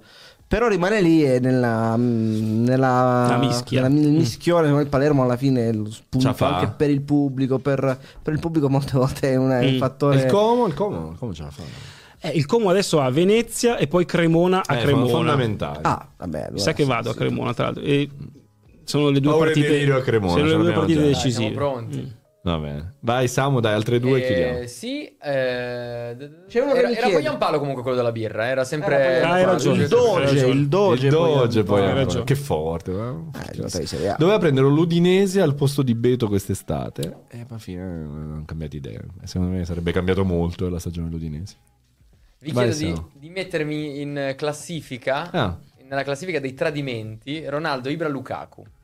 Ibra quale? Non tanti. E Ibra penso... mi- Eh, Inter, Barcellona, Milan. Inter, Milan, sì. Inter- Barcellona, Milan. Milan, oddio. Inter, Barcellona, Per me, Milan. io Ah, non ho- Io non ho nessun dubbio proprio, ma proprio nessuno. Ronaldo, Lukaku, Lukaku. No, Ronaldo. Lukaku anche perché è doppio il Ah, tradimento. Lukaku. È doppio, eh, ragazzi, di voi ricordate che è doppio. È che Giuseppe non ha nessuna ha una stima, non nessuna, una stima molto bassa secondo me il giocatore Cioè, Lukaku. veramente. Ma Eh, infatti, davvero ma infatti ma ti spiego perché Cioè, la Ra- ha evitato quasi un proietto. No, ma io ti spiego, eh, ti Thuram, spiego eh, qual è differenza. perché io sono infastidito e penso anche tanti tifosi dell'Inter, perché ci siamo fatti fregare, perché in realtà non è che ci voleva un genio per capirla questa cosa. Eh, eh. ha detto anche Marotta, abbiamo avuto C, ha detto. Eh no, poi lì, poi lì Eh. ti è andata in una certa maniera. Pavar eh, gioca nell'Inter perché, Sì, sì, perché anche per questo. Lukaku, certo. Eh certo, per cui ti è andato veramente tutto bene. Però al momento lui ti ha complicato i piani in una maniera devastante. L'estate scorsa, io me lo ricordo quel venerdì che succede tut- tutto, poi provo a farlo mettere lì ti cambia tutto. eh. Tu devi fare delle cose, non, non le hai potute fare, hai dovuto cercare tutti gli attaccanti del mondo. Mm. Morata, Scamacca che ti dice di no, Balogun costa troppo. Sì, mi, mi stai citando tutti, tutti i Non si proiettili poteva evitati. giocare sì. senza Balogun. Senza Balogun, è vero. Che fine ha Quanti gol ha fatto? Che ha quello? fatto. Balogun? Samu, Samu, eh, Balogun. Balogun. Guarda che davvero il, Io- io il il mio mondo, il Balogun. mondo non poteva andare avanti senza Balogun. Cioè, non so quanti profili abbiamo fatto di lui. Balogun, Eh, momento Eh, viaggia dov'è? su cifre che sono le seguenti. Ma dov'è? Dov'è? Dov'è? Al Monaco. Ah, Ah. ok. È già. 18 presenze, 5 gol Beh, beh, e 4 assist. Insomma. In Coppa di Francia addirittura ha segnato un gol in tre Ah, presenze. bene, bene. Diciamo che Beh, insomma, niente di, di trascendentale. Magna tranquillo, È andato Fabri, bene è andato il bene. Sai che eh, molti consigliano Ronaldo, no? Il, il passaggio, però c'è da dire. No, io, io- io- ma poi non è eh. neanche diretto. Ah, in realtà ti dico, mol- molti, molti tifosi nerazzurri. Cosa che io trovo Però- incredibile. però non Anche per me, io, io ricordo benissimo, tra l'altro, come andò il trasferimento e. eh, non c'era una squadra che voleva Ronaldo in quel momento, tranne il Milan, e lui giustamente Cioè, andò a giocare poi- Milan. Però lì il Cioè, tradimento non sta nella squadra, ma nell'esultanza poi. Eh, sbaglio? ma ragazzi, quello che ti lascia deve scottare di più, fare? Che ipocrisia. Sembra la solita roba, ti la insultano, stagione- non devi rispondere. La eh, sennò stagione- allora, questa Che sì, fai? prima dicevamo, questa è l'Inter più bella di sempre. Sì, può, può essere, ma il giocatore più bello di sempre della storia dell'Inter. Ronaldo, Ronaldo, senza dubbio. Ma, eh, ma- ma- Cazzo. ma infatti io credo che no, poi con il tempo Pensavo. Recoba. no, no. Per Qui- qui- di, un- di un'incollatura, di un'incollatura. Recoba per qualche anno è stato il giocatore più pagato al mondo.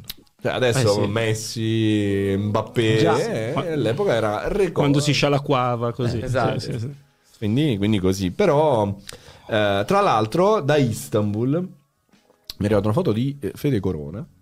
Eh, A Fede? all'epoca eh, della la finale di Champions League Era con me? era con te Sì, sì, mi gira una foto fa dimmi chi è Recoba foto di un uomo con la maglia di Recoba e ovviamente non, sa- non lo sapevo ed era Mao Moratti il figlio di Ah, Moratti sì. che è andato a vedere la partita Abbiamo- con la rimasto- maglia di Recoba quindi il pallino di Recoba è sempre rimasto alla famiglia Moratti Abbiamo incrociato una serie di soggetti. Eh. La sera prima della, della finale eravamo alle alle 4 del mattino in questo locale mh, meraviglioso. eh. C'era un ragazzo che voleva a tutti i costi farmi vedere il suo tatuaggio con i minuti dei gol di Milito. si è spogliato completamente. Ci ha fatto vedere. Federico Eh. se lo ricorda. grandi scene Mi chiede un, uh, un nostro amico su Twitch che mi parla di Oscar. Ah! Dice, siccome c'è uno dei, anzi, il premio più in ballottaggio della prossima è? l'attrice, femmini- miglior attrice. Ah, certo. Eh, è Ma- No, Mastone, perché le no. quote sono assolutamente alla pari tra Emma Stone in Povere Creature e Lily Gladstone in Sì. uh, Killer of the Flower Moon. Un ruolo completamente Mm. diverso, un'interpretazione proprio a trattenere, a sottrarre. Mi chiede più volte, quindi Eh, ecco, mi, mi sta Eh scrivendo beh, che. lanciamoci giusto Io dico assolutamente Emma Stone. L- L'amico Mm. scrive Belottio Scarpone, che non so esattamente come Ah, interpretare. eh, Eh, però assolutamente Emma Stone, caro amico, perché insomma, quando ci sono gli. Oscar Oddio, sai che non lo so. 13. Esatto, non, non adesso. Credo il 13 allora, marzo. ragazzi, Facciamo una bella live. ci toccherà Però eh, sono scontati gli Oscar. sono Quasi tutti sono abbastanza scontati. scontati. Vincerà Sì, sì. Oppenheimer. Sì. Che Con abbiamo gra- visto le quote dopo, Sì, sa- erano fallimenti- bassissime. dopo il fallimento di Sanremo c'era Film, Oppenheimer, regia Oppenheimer, attore Oppenheimer eh, e attrice probabilmente Mm, Emma Stone. così. Finito qua vado a vedermi American Fiction. Ah, che è Ah. uscito, sì, anche io a vederlo. sì. ma non, non ce la fa Mio il capitano. mio capitano No, no, no, no. Io capitano no, perché Io il straniero verrà vinto con pienissimo merito da un film che si chiama The Zone of Interest. che è candidato anche a miglior film Esatto, E- che pur essendo di un regista inglese è in tedesco, perché Eh, non voglio e il grande Ceccherini che lo sa ha già detto che lui non va. non va non- eh, non- che Ceccherini è, nella- è lo sceneggiatore di Incredibile, Capitano. Esatto, incredibile. Io capitano, Cioè, ma che scena sarebbe Ceccherini sul Cioè, palco lì alla- ti, ricordi, ti ricordi Benigni? Eh. Per cento. Esatto. per cento. però vincerà The Zone of Interest che è un film incredibile. Eh, quindi incredibile. vince lui Beh, candidato a miglior film e a miglior film straniero. Quindi Eh sì, Anche perché Perfect parlato in tedesco e quindi Perfect Days sì di Wim Wenders sì sì no non, Non ce la fa. no, non c'è assolutamente partita Quindi lo diamo per certo. sì sì sì totalmente E non ci sono altri dubbi. Eh, l'attrice è quello più in ballottaggio, poi c'è un protagonista, c'è? Allora c'è sicuramente Robert Downey Jr. per Oppenheimer. Ah, Ah, certo. certo. E Sì. sicuramente Bravo, al femminile è l'attrice di cui mi sfugge il nome che ha fatto eh, The Holdovers, film molto bello con Ah, Paul c'è, con Giamatti, Paul Giamatti. che fa la, la cuoca di questo liceo dove si ambienta il film che è strafavorita anche lei per, Ok. per l'Oscar. Quindi tutto, tutto scontato. Tutto scontato tranne l'attrice che è il, eh, Però l'unico se non vince Maston, dai. Sì, però le Cioè, quote l'altro, sono- l'altro ruolo È normale. un ruolo mo- eh, beh, è normale, ma è un ruolo molto, molto meno spettacolare. Ecco, di Emma Stone. Che Eh, proprio beh, c'è- c'è- per Chi conduce quest'anno? Credo Jimmy Kimmel, Jimmy Kimmel. come l'anno scorso. Sì, eh, non noi purtroppo, neanche quest'anno. Eh, dobbiamo fare nemmeno gli Fontana di Trevi lunedì non siamo riusciti a trovare l'accordo con Giulio Incagli che non ha voluto Eh, non ha voluto la. Beh, sarebbe stato, Eh, scusate, per sarebbe stato veramente un capolavoro. Però posso dire, la Eh. latitanza nel ruolo di post Amadeus ci sta lasciando ben sperare. si stanno tirando indietro tutti, noi Sì, siamo oggi sempre era- qua era il Siamo sole. come quei big che nessuno dice ma perché non se li prende Eh, nessuno? tipo, siamo In come De realtà- Gea svincolato. De Gea ancora svincolato. Rudy Garcia se- Sanremo 2020. Eh, è vero, ci sta, Eh, ci ma, sta. anco- ma quando lo dicono? Eh, adesso Eh, quando lo trovano. Sa- adesso, eh, Fabri, sì, adesso lo arriva il. CD, il nuovo CDA, deve entrare. poi si vedrà. Ale. Eh, Diciamo che stanno facendo dei test. Stamattina Fiorello ha detto che Carlo Conti ha rifiutato. Uh, Sta rifiutando tutti. Ha Fiorello rifiutato. ha la libertà di dire quello che vuole. Sì, Eh, beh, da sempre. Tanto chi Sì, gli sì, dice no, non ti lo sempre, fanno. sì, sì. E quindi ha detto che gliel'hanno chiesto e lui ha rifiutato perché, beh, perché adesso Carlo è il post Conti Spalletti. non no? è fesso. È come eh, il post certo. Spalletti. Quindi deve andare uno che non fessi- ha paura. Noi siamo fessi. Noi siamo Cioè, fessi. non abbiamo Guarda- niente guarda- da perdere. Guardate che facce da fessi. Noi siamo ecco, eh, i, i più classici fessi pronti per... I quattro fessi pronti per Sanremo. Eh, Ceccherini a Sanremo c'è stato nel 2000, no? 2000, 2001 con Raffaella Carrà. E non fu, diciamo. Eh, non andò benissimo.